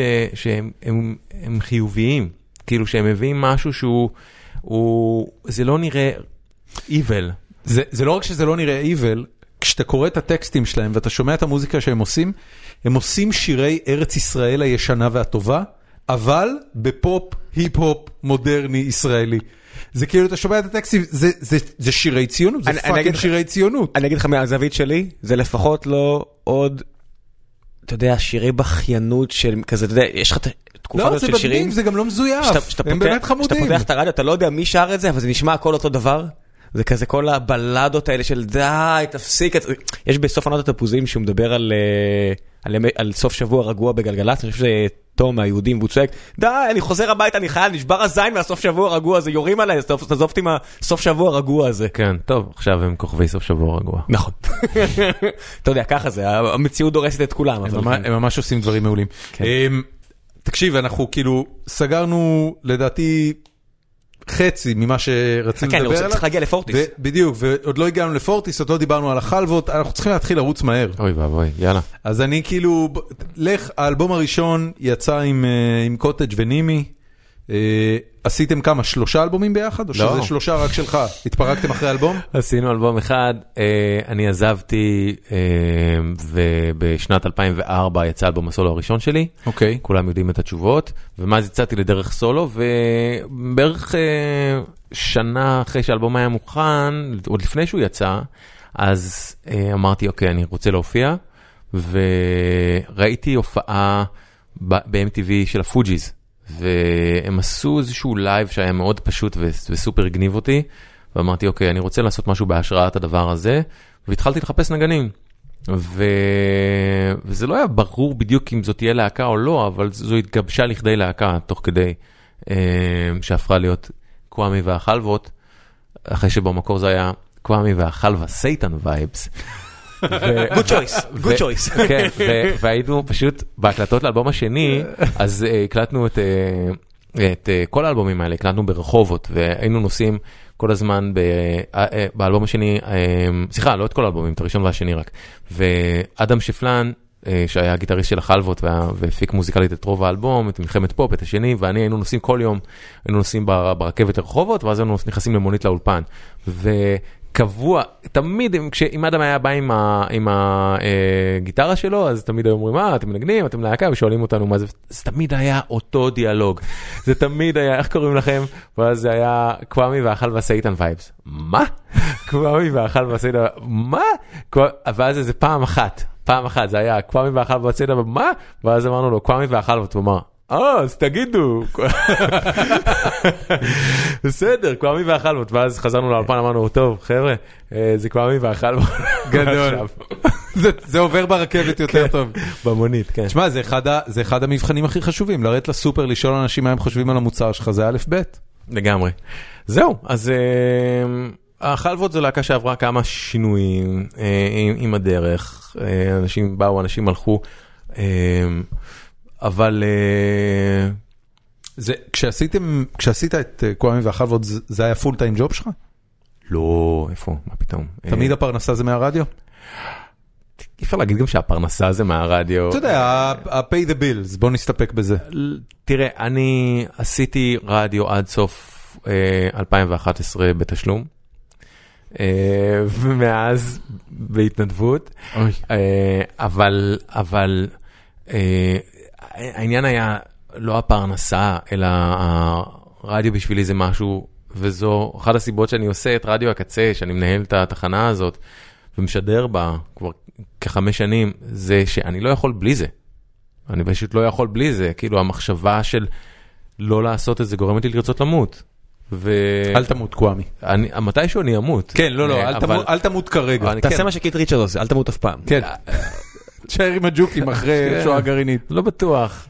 אני רוצה מתישהו למות, אבל... קיט ריצ'רדס לא. אתה סגור על זה? אבל כן, אבל אני רוצה בטוב, אני רוצה למות בסבבה, כאילו, ו... ו... ו... ו... ואני לא רוצה לרצות למות. אז מבחינתי... That became rather morbid. אז נחזור, This נעשה את זה. became בוא נעשה את זה. sli- slightly morbid. שמח מחדש, אז היי, אז אני עושה רדיו, ואז אני משדר. סאן קילמון בטח מגיע לברבי השנה, אז אה, תשמור את זה לשם. כן, יואו, אין לי כוח אליו יותר, הוא טרחן, טרחן את החיים. אני ראיתי אותך בהופעה שלו, נכון? אתה היית שם. היית- הייתי באחת ההופעות שלו. בארץ, בשתיים מהן. הייתי בהופעה שלו וחיפשתי בקהל אנשים עם העיניים לראות אם מישהו מודה שזה לא טוב ואף אחד לא הודה כולם כזה עמדו בשקט והנהנו כן, הוא טרחן, אה? וישבתי שם אמרתי שנה איזה בחור בשם ניר שאני בדרך כלל הולך איתו להופעות. אומר לו, I on crazy pills זה לא טוב אני לא קונה את זה הרי אני אני מסתמך על מבקרים כמו מני אבירם וכמו חבר'ה- חבר'ה כאלה שיגידו לי מה טוב. כי כמו אתה יודע המלצות של ביקורות של סרטים שאתה אומר אין לי זמן לראות הכל אני אלך לאנשים שאני מאוד אוהב שוב מני אבירם ואני אלך מה שהוא ממליץ הוא הכיר לי כל כך הרבה מוזיקה טובה ואני ממליץ ואני הולך על זה. ואז אתה מגיע להופעה אתה אומר זה לא טוב זה לא טוב אני לא קונה את זה. He fucked me. I can't believe he fucked me. כן, הוא, אני מאוד מאוד אה, אוהב את רוב החומרים הישנים שלו, של מרקו זלק, אבל פשוט, אה, ההופעות בארץ טרחנו לי את המוח. אז אה, אני לא, אני לא אזיל דמעות אה, בהופעות שלו, זה בטוח. אה, אבל, אבל, אה, פרנסה, אז זהו, אז פרנסה לא, לא, לא בדיוק אז זה לא מרדיו הקצה. וזה לא מהאלבומים וזה גם לא כן. כל כך מההופעות, אז ממה זה כן? כשזה מגיע, אז מדי פעם אני מקריין פרסומות ואני מתקלט. אה, אין לי מספיק זמן בשביל לעשות full time job על אף אחד מהדברים האלה, בגלל שבאמת לנהל את רדיו הקצה זה full time job. כן. וכאילו זאת הקרבה, זה, זה פשוט מתוך ידיעה שוואלה אמק, אני, אני בחרתי את זה, אני לא מתבכיין לאף אחד. זה, זו המציאות, כאילו החלטתי שאני עושה את הדבר הזה ואני מתאבד על זה. ציונות 2017, לעשות משהו למען התרבות הישראלית בלי לבקש בחזרה. הפידבקים של הקהל בטח הם מאוד אה, עוזרים לעניין הזה, יש לה- לקצה קהילת אה, מאזינים ו- ומעריצים. לא, סתם מתוך סקרנות, למה אתם לא עושים לדבר הזה crowd sourcing? הרי בטוח שאנשים שאוהבים את הקצה יסכימו לשים... אה, עשינו בהתחלה, עשינו אה, אה, Head Start, ומה שהיה זה שגייסנו סכום כסף מדהים, uh, מעבר ל-100% שהיינו צריכים, והמטרה המרכזית הייתה לבנות אתר חדש, uh, כי אנחנו בעצם עדיין באתר הבסיסי שאיתו עלינו להעביר, רק כדי לעלות. כן. והיו לנו תוכניות לאתר חדש מדהים ומשוכלל, ונתנו את הכסף לחברה ששכרנו כדי uh, שהיא תעבוד עליו, והחברה הזו פשטה את הרגל. אוי, והכסף הלך ביי ביי, אוי ואבוי. כן. אז um, כמה כסף? כמה עשרות אלפי שקלים. אה, לא, אוקיי. כמה זה היה? סליחה. 70 אלף שקל, 70 אלף? לא זוכר כמה זה היה בסוף. ג'יזוס. זה היה- כזה. זה היה, זה היה הרבה כסף. אמ, ו... וזהו, ומאז אה, ניסינו למצוא דרכים אה, להרים את זה מחדש, והיו כמה אנשים שעבדו אה, בהתנדבות כמובן, מרצונם הטוב והקסום, אה, כדי לנסות לעזור כל עוד הם יכלו. אה, יש עדיין מפתח מדהים אה, שעוב- שעובד איתנו כל, אה, כל זמן שהוא יכול, והוא בשבילנו והוא אדיר, אבל כן, אין לנו את הכסף אה, וה... sources בשביל לה- להרים את זה מחדש כמו שהיינו רוצים, ובטח לא בשביל לשלם משכורות. ואנחנו חושבים על crowd sourcing מחדש, אחרי שאמרתי את זה. אה, למה לא ללכת על המקורות? זה מוזיקה, אז אני לא אומר מוזיקה שחורה, כי אתם לא, הקצה זה לא מוזיקה שחורה, אבל כשמוזיקה שחורה התחילה, הפרנסה הייתה המסיבות. כי אנחנו עושים רדיו, ובעצם מה שאתה אומר... מה, התדר, אתה יודע, אני מסתכל, יש- החיבור בין רדיו כן. למסיבות קיים. כן, אבל תדר זה גוף שקודם כל אה, הגיע כגוף של יצרני מסיבות, והם עובדים בזה. הם טובים בזה. כן, הם מדהימים בזה, ו- ו- וזאת העבודה שלהם. כאילו, ממש טובים זה, בזה, זה, נכון. זה הפרנוסה שלהם. אני לא באתי לזלזל, כאילו, אני, אני, יש, יש אנשים שמסתכלים על משהו שמישהו עושה, תעשה כמוהו, ואני לא, זה לא היה לא, הכוונה, לא, כי אני מבין. אני. רק, אני רק אומר שהם, זה מה שהם עושים. והם יודעים אה, להרים מסיבות, והם יודעים אה, להפעיל אה, אה, ברים או מקומות שאתה שוכר ברמנים ו- ואנשים שמתפעלים את המקום. אנחנו לא אנשים כאלה. זאת אומרת, הקצה זה חבורה של אנשי רדיו, משם אנחנו מגיעים. זה, המק... זה ה-source שלנו. אני לא יודע להרים מסיבות, אני יודע לתקלט במסיבה אם קוראים לי לתקלט באחת כזאת, אבל אני לא יודע להיות אה, מארגן של הדברים האלה ו... ואיך לתפור את זה. ו... אוקיי, עכשיו, שאלה עכשיו, אחרת ש- עכשיו, רגע, עכשיו יש אנשים אצלנו שכן עושים את זה, אבל לא מספיק, ושוב, כשאף אחד לא מתפרנס מזה, אז כאילו נגיד בשביל להגיע לאיזשהו source של אה, לעשות כסף דרך מסיבות, זה אומר בעצם לייצר עוד עבודה. זאת אומרת, אתה לא רק קורע את התחת שלך כל היום על התחנה, אתה בעצם צריך לעשות עוד עבודה כדי לפרנס את התחנה, וזה מה שקצת מתסכל פה. אוקיי, אז שאלה אחרת שבטח תוציא עליי, תוציא אותי קצת צבוע, אה, אז תאגיד השידור. אה, התאגיד, התאגיד, קודם כל זה משהו שאני מקווה הסיבה שבגללה ראם אה, אומר שזה יוציא אותו צבוע, אני אסביר לך ולמאזיננו שלא יודעים, זה שהוא התחיל אה, השבוע, או בשבוע שעבר יותר נכון, ריב משוגע בטוויטר נגד אנשי התאגיד, oh my God. על זה שהוא לא באמת צריך לממן את החרא הזה. לא, לא, לא, לא, לא, בוא נשים דברים על דיוקם. לא. לא, לא, לא, עצור, אל עצור, תכניסו עצור. אותי לזה. עצור, עצור, לא, לא, לא. אני לא מכניס אף אחד לזה, רק דברים על דיוקם.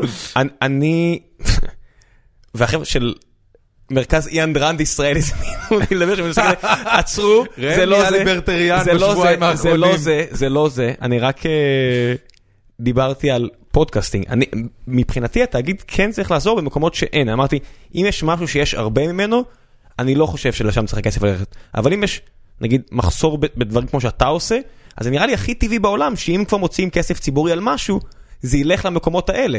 שלהרים תחנת רדיו זה יקר ואתה לא, ונורא קשה לעשות את זה לבד, בלי מימון. לעשות מה שאנחנו עושים, אני הרבה חושב- יותר קל. אני חושב שהתאגיד צריך לעבוד כמו המדען הראשי. אתם תקבלו כסף מהמדינה, על כל שקל שאתם תביאו מהציבור. אם הציבור אוהב אתכם ורוצה לתמוך בתוכניות שלכם ומוכן לשים על זה שקל, אנחנו נביא שקל. אז הנה, אז אני אומר שלמישהו כזה, שיש לו אלפי מאזינים, אלפי מאזינים, לי- יש לי- אה, אה, כאילו, זה הגיוני בעיניי. אתה מבין אתה מבין מה אני אומר? כן. אני, אני מקווה שהתאגיד יקרה. ו... אל תגיד להם שהיית פה.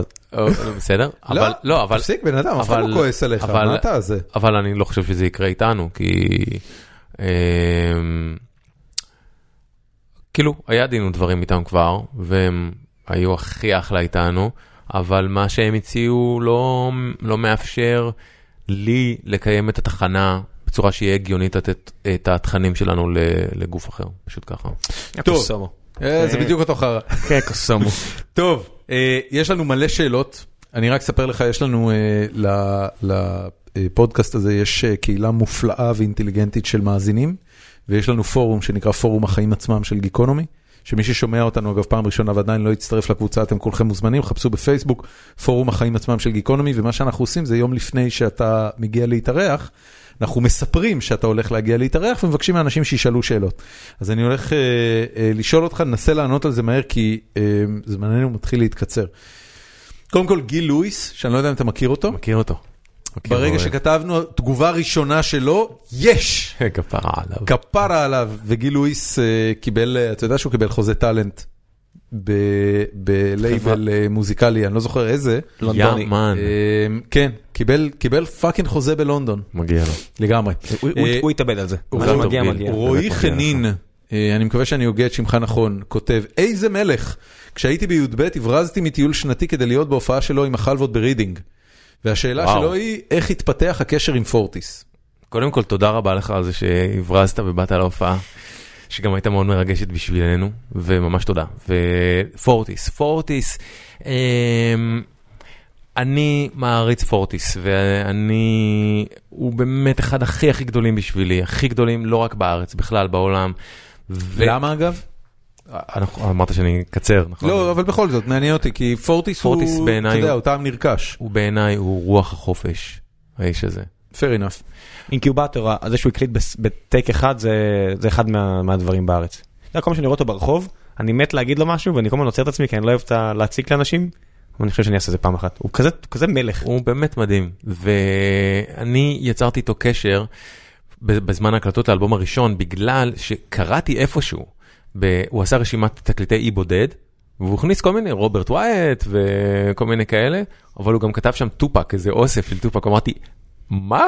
הוא הוא כתב, אוהב מוזיקה. הוא כתב, הוא כתב, אני אוהב ראפ, ראפ מגניב אותי, ואמרתי לו, אמרתי לעצמי, וואו, קודם כל, וואו, דבר שני, וואו, דבר שלישי, זה מתחבר, כי בעצם פורטיס עושה ראפ בלי שהוא מגדיר את זה, כי נגיד את לא. את החיים, זה ראפ, נכון. ואת לא, טו, זה ראפ בעצם. אמרתי, יואו, הוא ראפר, אבל הוא אף פעם לא ישב על ביט של היפ-הופ. נכון. אני הולך לנסות להושיב אותו, אני חייב, אני חייב. יצרתי איתו קשר, קוטג' ואני באנו אליו אה, הביתה, דיברנו, קשקשנו וזה, ו... ואז אה, הוא זרם איתנו, ו... והקלטנו איתו את הכל פה זה קומבינה שמומי לוי הפיק, והוא עשה על זה פעם ראשונה בחיים שלו, קטע ראפ, פר אקסלנס, על ביט של היפ-הופ, וזה נשמע טירוף, ונשארנו בקשר מאז, ואז באלבום השני שלו, אה, אה, אה, סליחה, באלבום השני שלי, אה, הוא אמר לי, בוא, כאילו, אני אשמח לעשות איתך גם משהו, ו... ואז כתבנו שיר, ביחד שיר שנקרא סיפור נגמר, שבשבילי זה, זה אחד השירים שאני הכי מחובר אליהם אי פעם, אה, והוא גם נהיה מאוד מעורב בהפקה המוזיקלית של השיר הזה, הוא בא והוא נתן רעיונות, והוא ניגן בו גיטרות גם, והוא עשה מיליון קולות, וזה היה מדהים מדהים מדהים לעבוד איתו על זה. ו... ולדעתי זה אחד השירים הכי פאנק שפורטיס עשה בחיים שלו, השיר הזה, הסיפור נגמר. ואז הוא ראה אותי מופיע באיזה פסטיבל שהוא הופיע בו גם. והוא דיבר איתי אחרי ההופעה, והוא אומר לי, וואי, תקשיב, אתה ממש השתפרת. אמרתי לו, וואו, תודה רבה על זה. אז אה, כי הוא כבר הופיע איתי, הוא התארח בהשקה, ש... בהשקה המדוברת פה, של מלחמת פופ. ואז הוא אמר לי, תשמע, האלבום הבא שלך, דבר איתי לפני, אני, אני, אני רוצה להיות מעורב. אמרתי לו, באמת? הוא אומר, כן, כן, כן, לא רק שיר אחד, בואו נדבר. ואז, אתה יודע, זכרתי את זה, כן, כמובן, יותר מכל דבר אחר בחיים, והתקשרתי אליו כשהיה לי מספיק שירים ביד, והיו לי מספיק סקיצות עם החלבות. ואמרתי לו, תשמע, אתה זוכר מה אמרת אז? אז אתה חושב שתרצה להפיק מוזיקלית את האלבום הבא שלנו? ואז הוא אמר לי, וואו, תשמע, איזה רעיון הבאת פה, תן לי לחשוב על זה קצת. אני אתקשר אליך. אמרתי, אוקיי, כנראה זה לא. ואז אה, אחרי שלושה ימים הוא מתקשר אליי, אני זוכר, זה היה שבת בלילה, והוא אומר לי, תראה, קוואמי, אתמול אה, בלילה הופעתי בברבי, ותוך כדי שאני מופיע, אני חושב לעצמי, בואי, נראה לי, איזה מגניב יהיה להפיק את האלבום של הקוואמי הזה, אני עושה את זה, אז אני אומר לך כן. וזהו, ואז זה קרה, ואז הוא הפיק את רוב האלבום, את רוב זרים במאה ה-21. תסרטי איתי איזה מילים שלך או שלא?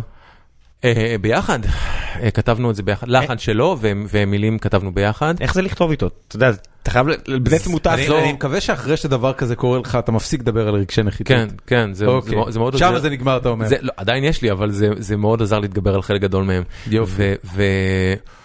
איך זה? זו רוח החופש, זה לשבת עם בן אדם... איפה? אתה חייב להבין שלאנשים שהיו, ב- אה, הייתי באיזה 100 הופעות שלו. תסביר לי איך זה לכתוב איתו. עשינו את זה אצלו בבית, אה, ו... ופשוט זה נולד מג'ימג'ום, כאילו הוא פשוט לקח גיטרה והתחיל לנגן עליה ולזרוק רעיונות, ואני אה, כאילו הרגשתי פחות משוחרר בפשוט לתת רעיונות על המקום, אז אמרתי לו, טוב, אני צריך כמה דקות, וישבתי והתחלתי לכתוב כל מיני הוא דברים. עדיין עם זוגתו בזמן הזה? אה, עם, עם אשתו, כן. כן? היא שומעת את המילים ואומרת, "אמ, אה, אמ, לא, היא לא- הייתה בחדר, כאילו היינו לבד בבית. אוקיי. וזהו. מה- יש במילים שבגללם אתה אומר את זה? מה, את תסחטי אותי? אה, לא, טוב, אתה גם כתב אה, בכל השנים האלה כל מיני שירים אה, שהיו, כאילו, שירים, אה, נגיד, אה, שיר שנקרא- שהוא שר בו, אני אחתוך אותך לאלף חתיכות. זה אני כאילו- יכול להבין. אוקיי, בסדר. חתול מפלצת? יש יש הרבה, יש הרבה שירים על... אה, יש יש יש הרבה סיבות לנשים כן. להיות אופנדד. אינני אוהב אותך. ציטטתי משורר, אני מזכיר לכם, זה לא אני. זה ברי. כן. אה, אתה יודע. צ'ריחובסקי. צ'ריחובסקי, טוב, כן. אה, אפשר שאלה רגע, הבאה? רגע, תן לי עוד, תן לי עוד דקה, תן לי עוד דקה. תספר לי איך, עוד קצת, תן לי עוד משהו קטן. תנעץ שיניים. תן לי עוד משהו קטן, כאילו, על התהליך של העבודה איתו. אנקדוטה פורטיסית. תראו, הוא, הוא באמת, הוא באמת אוהב מוזיקה, אז, כשהוא נמצא ב... ב... אוקיי, נגיד, לדוגמה, אה, יש לנו אה, שיר שנקרא יום ראשון ב... באלבום האחרון, וזה שיר שכשאני כתבתי אותו, אה, גם הלחנתי אותו, אז דמיינתי אותו כל הזמן מנוגן עם פסנתר, שהפסנתר יהיה הכלי שיוביל אותו. ונמרוד טלמון, החלבדון, הקלידן של החלבות, אז הוא היה מנגן את פארט שאמרתי לו שאני חושב שזה פחות או יותר צריך להיות העניין. ופורטיס ישב איתנו בחזרות, וכאילו הוא פשוט ישב והיה קשוב לחלוטין, ואז רגע הוא, הוא עצר והוא אמר תעצרו שנייה. בונקר, שזה הגיטריסט, הוא אמר בונקר, אתה יכול לנגן את מה שהוא מנגן בגיטרה? ואתה תנגן משהו אחר לגמרי, אל תנגן את מה שניגנת עכשיו בקלידים, תנגן משהו אחר בגיטרה, בקלידים. ופשוט כאילו הוא עשה את הסוויץ' הקטן הזה, לכאורה קטן, שהיה huge בשביל השיר, כי הוא ראה את זה אחרת בראש כבר? הוא שמע את זה אחרת בראש ו... ו- וזהו, וכאילו זה היה זה, זאת אומרת זה היה ברור בא- באותו רגע שמהרגע שבונקר מנגן את זה בגיטרה שכולנו היינו שם בחדר חזרות וזה, וואו, כאילו קיבלנו את השיר, זאת אומרת זה, זה נשמע כל כך מגניב עכשיו, ויש לו איזושהי דרך, אה, לת- אני חושב באמת לצלול לתוך העומק של ההבחנה של איך משהו יכול להישמע. שמעתי את אהוד ביינר מספר את זה על יוסי אלפנט, שהוא היה רואה את המוזיקה, לא שומע אותה, כאילו על- תמיד על אסיד, והוא היה אומר להם, לא, זה לא צריך להיות ככה, מה הכוונה? לא, זה לא נכון ככה. זה כאילו שיש נכון ולא נכון, תמיד- טעיתי ביני לבין עצמי, אם פורטיס הוא גם בן אני- אדם אני כזה. אני בטוח שיש עניין של אה, להרגיש שמשהו נכון או לא. כן, יש, והוא הוא- לדעתי הוא מרגיש את זה, הוא מאוד אינטואיטיבי. אני- מאוד מקנא אגב באנשים שיש להם את זה לגבי מוזיקה. אני- חושב שיש לי את זה לגבי דברים מסוימים, אבל לא לגבי מוזיקה. כן, אני לא, חד משמעית אין לי שום שמץ של מושג, אני צריך שיסבירו לי מה טוב, אז אני לומד לאהוב את זה. שאלה הבאה, אמ, אורי אלדסקל שואל, האם הוא חושב, האם אתה חושב שטראמפ טוב למוזיקה? נראה יותר קיקאס ופחות סופט שיט? אה, אז כמו שהתחלתי להגיד קודם, לחלוטין כן. אה, מה שקרה בשנה שחלפה, היה שההיפ-הופ בעיקר, אבל לא רק, לא רק ההיפ-הופ, גם בכלל עולם הפופ והרוק האמריקאי, הת- התעוררו, הם מתעוררים בגלל שהם מבינים שאין להם שום ברירה יותר.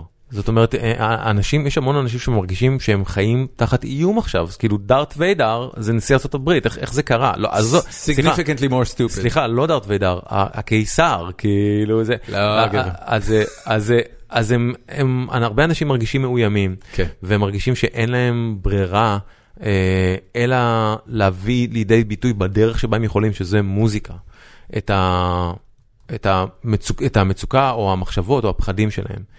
ולדעתי טראמפ הציל את ההיפ-הופ, כי פשוט הראפ, חזר להיות חברתי. Good for them. טוב שיצא מזה משהו טוב אחד.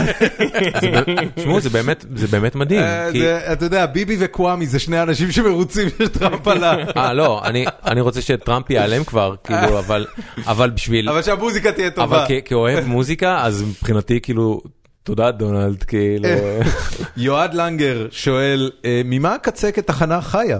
מהו המודל העסקי? אה, יש לו כמה שאלות אגב, נרוץ עליהן מהר. אוקיי, אה, תראה, אה, אנחנו מחפשים מפרסמים ומשקיעים, יועד, וכל מי ששומע או שומעת, ואם אתם מעוניינים אה, להשקיע כסף בקצה או לפרסם אצלנו, אז ת- תיצרו איתנו קשר. כמה מאזינים יש לקצה בחודש?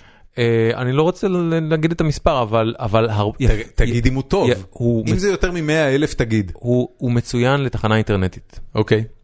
ו... I don't know what that means. אז, אז מי שצריך לדעת יודע, ו...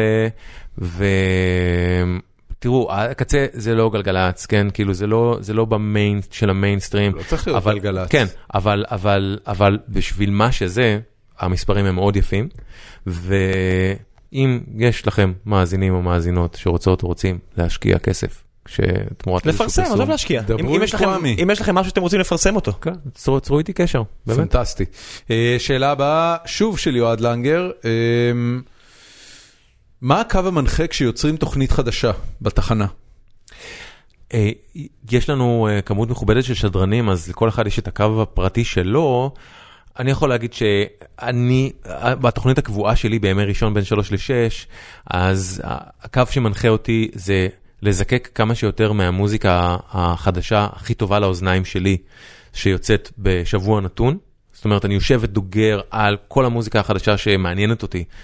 שאני יכול לשמוע ו- ומנהל רשימות על רשימות שממש של מועמדים של מי אני אשמיע בתוכנית, הדברים שאני יודע שאני רוצה להשמיע, הדברים שאני חושב שאולי אני אשמיע, יחד עם אה, דברים שהם נוספים למוזיקה החדשה, כלומר אירועים מוזיקליים שיקרו בקרוב, כל מיני הופעות של אמנים מקומיים או אמני חו"ל שיקרו בקרוב, אלה דברים שאני רוצה לשבץ מוזיקלית בתוכנית.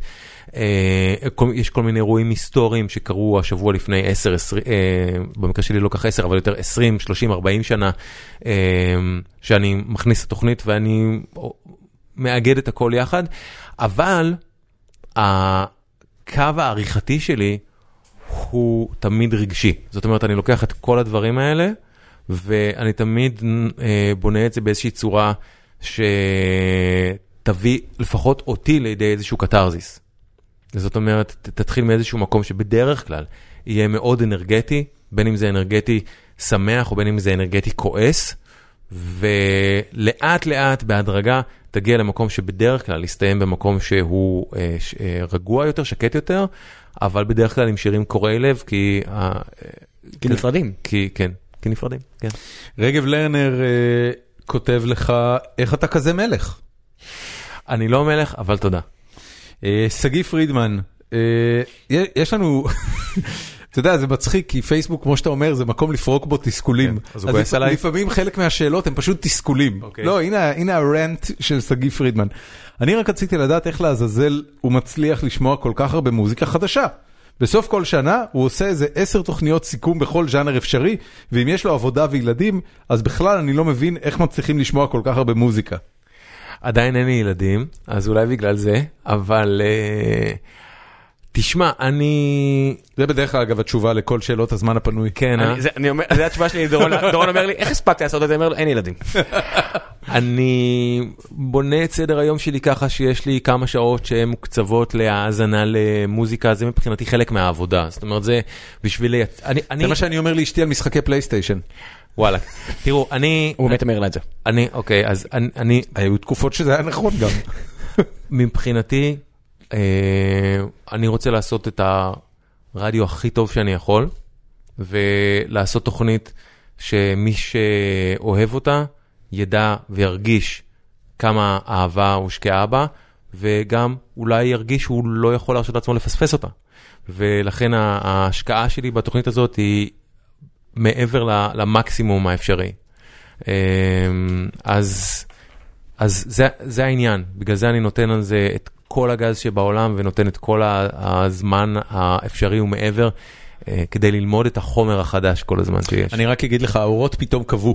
אני, אני אגב שמת שמתי לב, אני שמתי לב, אבל בגלל שאני רגיל לתקלות ברדיו, זה לא לא, אמרתי לא, כלום. לא, הסיבה שהאורות קבעו זה שזו השעה 10, ובשעה 10 אה, יש אה, מנגנון אוטומטי שמכבה פה את האורות, כדי שכל מי שהשאיר את האור דולק במשרד שלו לא יבזבז חשמל כל הלילה. אוקיי, זה נכנס ממש לאחרונה, זה גימיק חדשני, אני אהבתי את אבל הרגע הנה הזה. ראם רץ והדליק את האורות בחזרה. אהבתי. אה, שאלה של אלעד רוזנברג, האם תחזור לשדר עם לירון תהני את עסק שחור? והוא אף מוסיף, יש אנשים שעדיין זוכרים בעל פה את הטלמייסר של האייסק.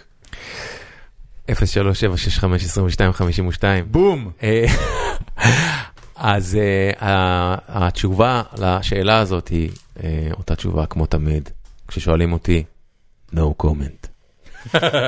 ירון אוסטר שואל, כמה פעמים ראית את מי הפליל את רוג'ר רביט, ולמה? מה כל כך מיוחד מבחינתך בסרט הזה? את מי הפליל את רוג'ר רביט? כן. אני חושב שראיתי אותו אולי שלוש פעמים, אוקיי, זה לא כזה הרבה. לא. למה הוא שואל את זה? אין לי מושג. שאלה מעניינת, אולי הוא חושב שאתה מישהו אחר. אולי. לא, אני, אני מאוד אוהב את הסרט הזה, אבל לא, לא, כאילו... הוא מתבלבל עם הדלה פוקס השני. כן, זה ה- the other. איזה השפעה הייתה לסולומוניקו מהרצועה כן, על הקריירה ליר- שלך? לירון תהני קנה לי אותו פעם ליום הולדת ב-DVD, אולי זה הסיפור. אולי. אולי משם זה נולד. וראית אותו רק זה? שלוש פעמים? זו הייתה הפעם השלישית לדעתי. אתה צריך ילדים. פעם שלישית אה, לראות סרט זה מלא, בן אדם. ניר סטראז' החמוד שואל איזו השפעה הייתה לסולומוניקו מהרצועה על הקריירה שלך. אנא תן לנו את הקונטקסט לבורים שלא יודעים במה מדובר. אוקיי, אז מה שהיה זה שהייתה אה, תקופה שלאן שלא הייתי הולך, אז אה, אנשים שלא הכירו אותי בפנים, אם היו שומעים שקוראים לי קוואמה, היו אומרים, "אה, אתה גדול אתה, מה אתה, אף פעם לא הייתי מבין מה כל כך מצחיק, כאילו.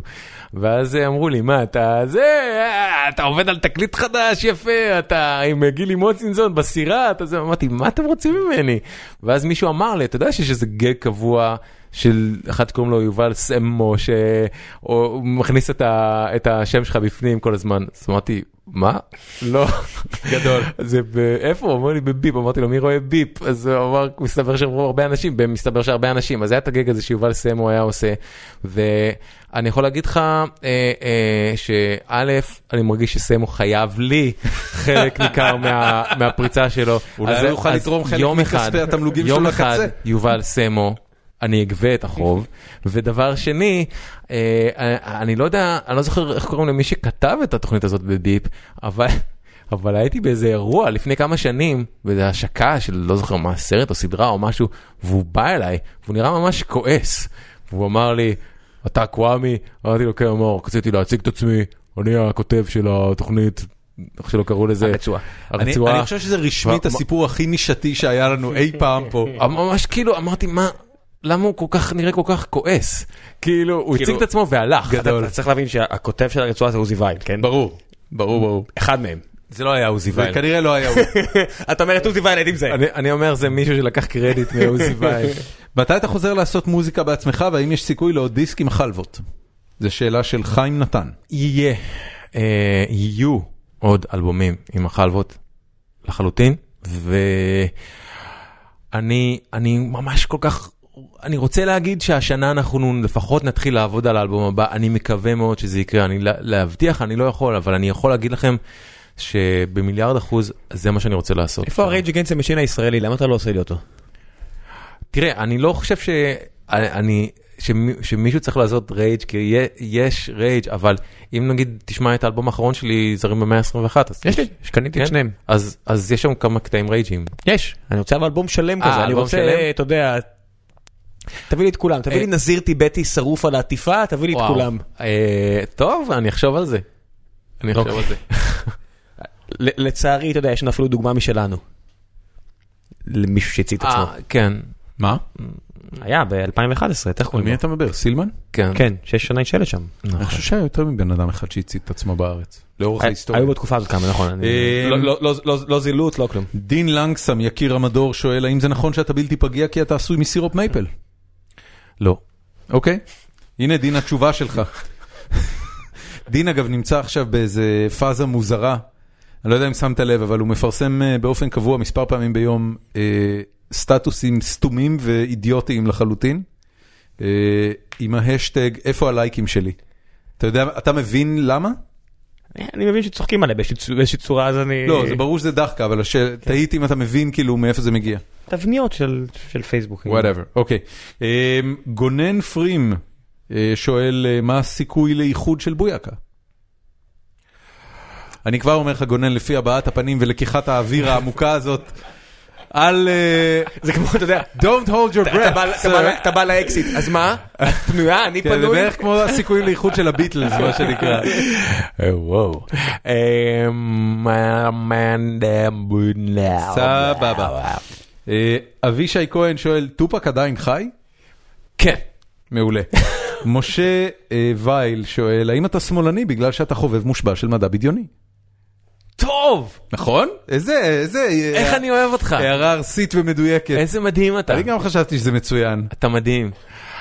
אה, יכול להיות שזה לא קשור. לא דיברנו בכלל על מדע בדיוני. נכון, יכול להיות שזה קשור. תגיד, אני רוצה לשאול אותך, לפני שאנחנו מתחילים אה, לסגור, מי כתב את עמוד הוויקיפדיה עליך?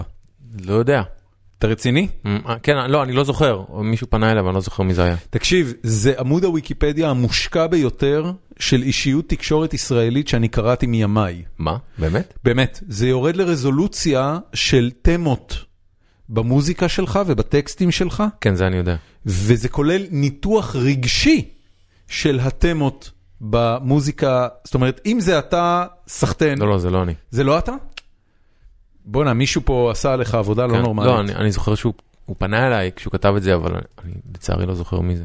סליחה. אני, אני, אה, שווה לבדוק. כאילו, יש מצב שהוא, אה, שיש לו תמונות שלך על הקיר או משהו. ראית שתיקת הכבשים, אחי? למה- את הסצנה שהוא מחביא בין הרגליים? למה שמישהו ירצה תמונות שלי על הקיר? אין לי מושג. תקרא את עמוד הוויקיפדיה שלך אוקיי. ואולי תקבל מושג. אוקיי, לא, באמת, תודה. תודה באמת, העמוד. זה באמת ניתוח עמוק של הטקסטים שלך. אה, אנחנו פחות או יותר סיימנו, הדבר היחידי שנשאר, אה, היה פה איזו שאלה לגבי אה, אה, סדרות שאתה אוהב. אבל זה מביא אותנו לחלק האחרון, וטוב שהגענו לזה. אה, בסוף כל פרק אנחנו עושים סבב המלצות קצר. אז אני רק אגיד לך שבין השאלות הרבות שעלו, עלתה גם, עלו גם שאלות לגבי המלצות. אז קודם כל, מכיוון שאתה חובב מדע בדיוני, אז סדרות וסרטים של מדע בדיוני שאתה ממליץ עליהם מהעת האחרונה. מהעת האחרונה. מה אתה צורך? אה, אה, נכון, שימליץ מה שהוא רוצה. כן, תמליץ מה שבא לך. תראו, וואו, וואו, וואו. אה, התחלתי לראות ליג'ן, אני לא יודע מה אני חושב לגבי זה. מה זה? ליג'ן. הליגיון. בתחום, כאילו, אני לא חושב שהיה משהו שהוא באמת אפשר לקרוא לו מדע, זאת אומרת, the OA זה לא בדיוק מדע בדיוני. זה קצת. זה קצת. ראית? אה, התחלתי. אני, אני אהבתי מאוד, ו- וזו סדרה עוכרת שלווה גם ברמת ה... זאת אומרת, היא, אני יכול להבין גם את מי שלא אוהב אותה. אה, מראה שחורה זה מדע בדיוני. כן. אה, תכלס, נכון, מאוד מדע בדיוני. נכון. זה בדיוק המדע בדיוני הקלאסי של דיסוטופיה, נכון, לקח נכון. חברתי, אתה יודע, זה היינלנד כן. של היום. כן, טוב, לא צריך רק אותי בשביל- להמליץ על זה. כן. כן, כולם מכירים את זה. אמ, אני אולי לא אה, מדע בדיוני, יותר אימה. אני מאוד אוהב את Ash versus Evil Dead. וואו, אה, מה זה? מה זה? לא שמעתי אפילו. אה, אוקיי, זה מין סדרת ספין-אוף לסרטי Evil Dead. אוקיי. זה כל כך קיצוני. זה- גדול. זה gore ברמות הכי קיצוניות. וזה מאוד מצחיק, איפה זה למי משודר? שזה מצחיק אותו. אה, זה- יש את זה ב-yes. אה, אבל במקור מה זה, זה נטפליקס, זה Showtime, אה, אה, זה, אתה לא יודע. אני לא חפש את. זה, לא משנה, לא יש זה. מספיק טוב. אבל זה זה באמת, אם- רק אם אתם באמת אוהבים אימה, כי כאילו איברים מתרוצצים שם all over the place. ימי. זה זה מאוד מאוד מצחיק, אני מאוד אוהב את זה, וזה ב- במתחמים האלה. כאילו אני עדיין רואה Walking Dead למרות שהיא מעצבנת אותי, אבל אני מכור לזה. אנשים בבוקר מגיעים אה, למשרד ואומרים שהם מפסיק, שהם נשבעים שזהו, נגמר. כן, כן, זה זה קשה. השלב הזה בעונה. כן, אני, אני, אני עוד לא ראיתי את הפרק החדש, אה, אבל אני, כאילו, אני, אני מכור לזה ואני אני מעוצבן מזה שאני לא, לא מסוגל להפסיק לראות את זה. אתה- אתה ניסית לראות את זה? אה, אני, אני חייב להגיד, אני עדיין בפרק הראשון, אבל אה, יש לי, הראשונה. של העונה- העונה- של העונה הראשונה, אני, יש לי, אה, יש לי, אני מתבייש להגיד, אבל יש לי שלוש עונות של The Wire לפני שאני מגיע אליהם. וואו, ו- או, תעצור הכל ותראה את זה. בדיוק, בגלל זה אני אומר, זה, זה ברור לי שאני בבקלוג על הדבר הזה. עונה ארבע של The אני, Wire, אני חייב. עשיתי מנוי של לנטפליקס לפני אה, שבועיים. אה, זה הדבר הכי נפלא ביקום. God damn. טלוויזיה, קנינו טלוויזיה חדשה ויש לה את האפליקציה של נטפליקס בילטין, כאילו זו טלוויזיה חכמה של LG, אה, שזה היום כלום בפיתה, כאילו ב-2000 שקל, כל טלוויזיה היא בעצם טלוויזיה חכמה. אבל, אה, אבל נטפליקס זה פשוט לא ייאמן, זה. ספריית תוכן בל תתואר, עם service מעולה, עם פרופיל. עובד תמיד טוב. כן, עם פרופיל לכל אחד מבני המשפחה, כדי שתמיד יהיה לו את התוכניות שהוא אוהב, והמלצות על תוכניות שהוא אוהב מתוך, מתוך מה שזה, ו... הם משלמים לכם? זה תוכן... לא, הם לא. תקשיב, בן אדם, תראה, מכיוון שזה תחליף להוט או יס, והוט או יס עולים 250 שקל והם עולים 40 שקל, אז הם כאילו משלמים לי. הם אוקיי. כאילו משלמים לי, זה לגמרי מאזן את עצמו. הבעיה היחידה היא, שנגיד אנחנו רואים סדרה ביחד ויש פרופילים שונים, אה. אז אני נכנס לזה שלי פס ורואה שהתקדמה שני פרקים, זה הכי קלישאתי. כן. זה אשכרה קורה.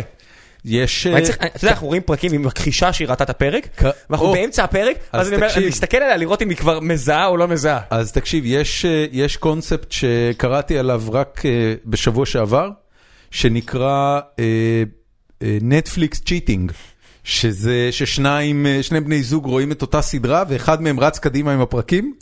אז מה שאתה מדבר עליו זה בדיוק התופעה הזאת, וזה כאילו, זה סיבה לריבים נוראים, כי זה, אה, אתה פתאום לי. מקבל תחושה, אם היא רוצה לראות אותי שוב, שתראה. זה בסדר. יש בעונה 4 של אימי שומר, של Inside Amy Schumer. באמת? איזה gag שהיא מדברת על זה שהיא זרקה את החבר שלה בגלל ש... שהוא רץ ראה קדימה עונה שלמה בסדרה, בלעדיה. אוי גדול, מעולה מעולה. אה, בקיצור אז נטפליקס אה, המלצה מאוד מאוד חמה, אני אה, בשבוע שעבר הייתי אה, שבוע שלם ב snowboarding באנדורה. חי טוב אתה. אנדורה היא אה, נסיכות קטנה בין אה, צרפת לספרד. אה, They don't give a fuck. באמת, כאילו לא אכפת להם משום דבר שקרה בספרד או בצרפת. Giving zero כן. fucks since 1800. זה בדיוק זה, זה כאילו מקום שאתה מרגיש שזה giving zero fucks. עכשיו, אנדורה היא מדינה נטולת מיסים.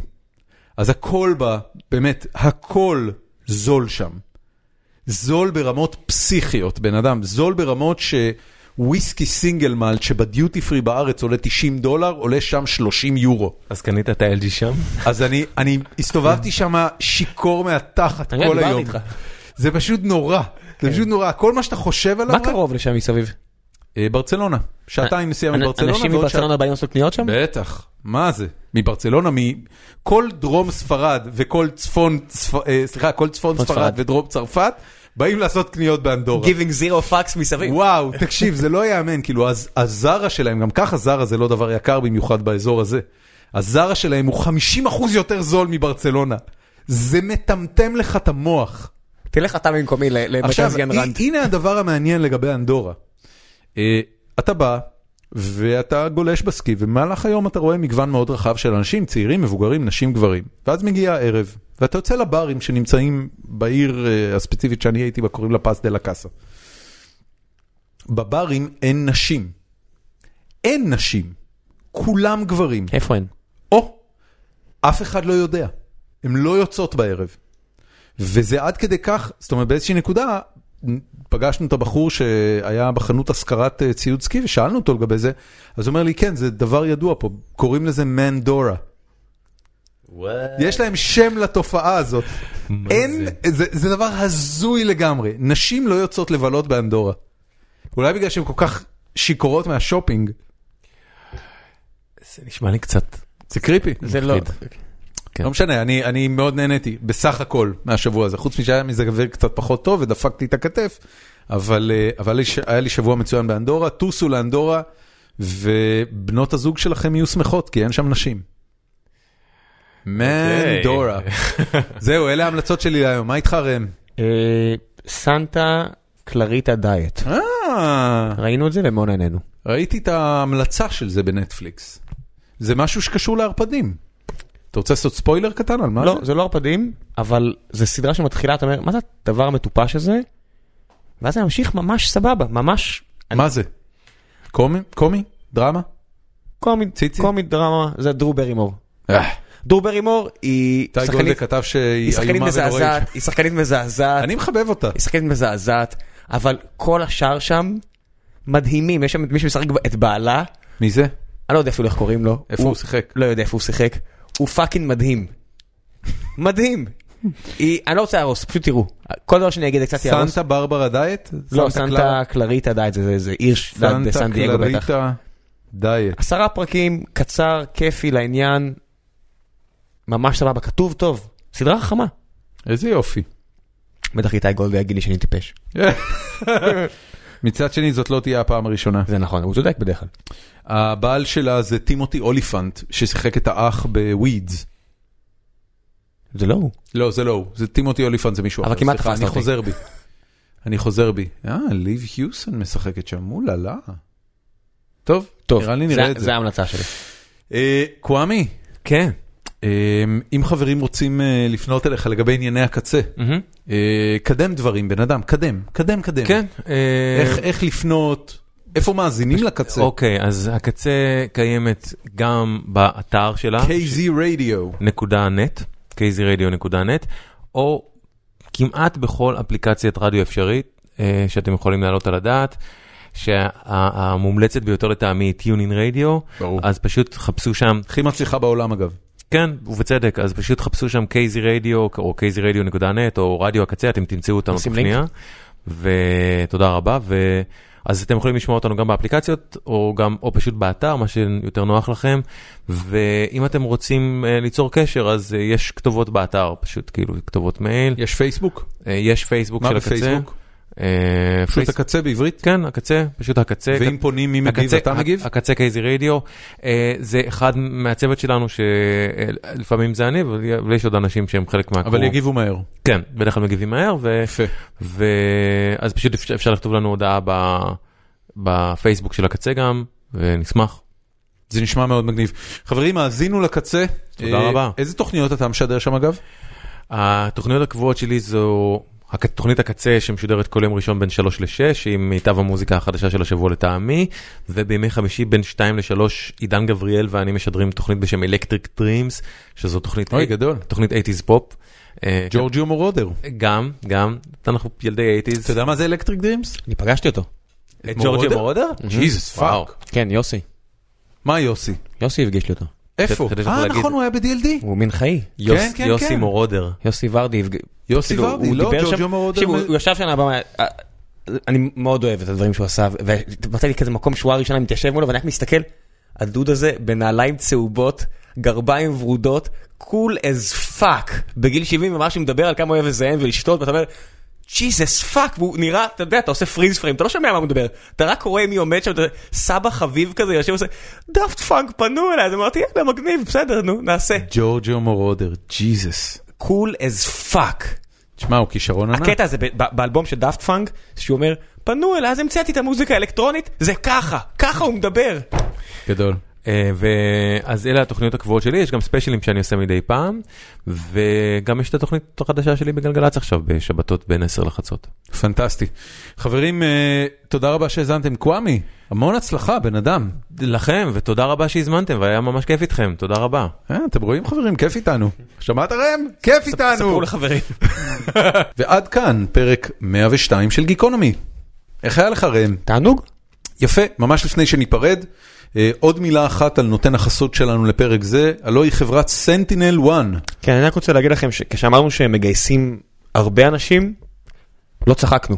הם מסתערים על ההר הזה של לכבוש את, ה, את הנתח שוק של אה, כל מה שקשור לארגונים וסייבר סקיורטי, וכדי לעשות את זה הם מחפשים עכשיו לא פחות מ-15 משרות בצוות ה-R&D שלהם בתל אביב, צוות הפיתוח. צוות הפיתוח.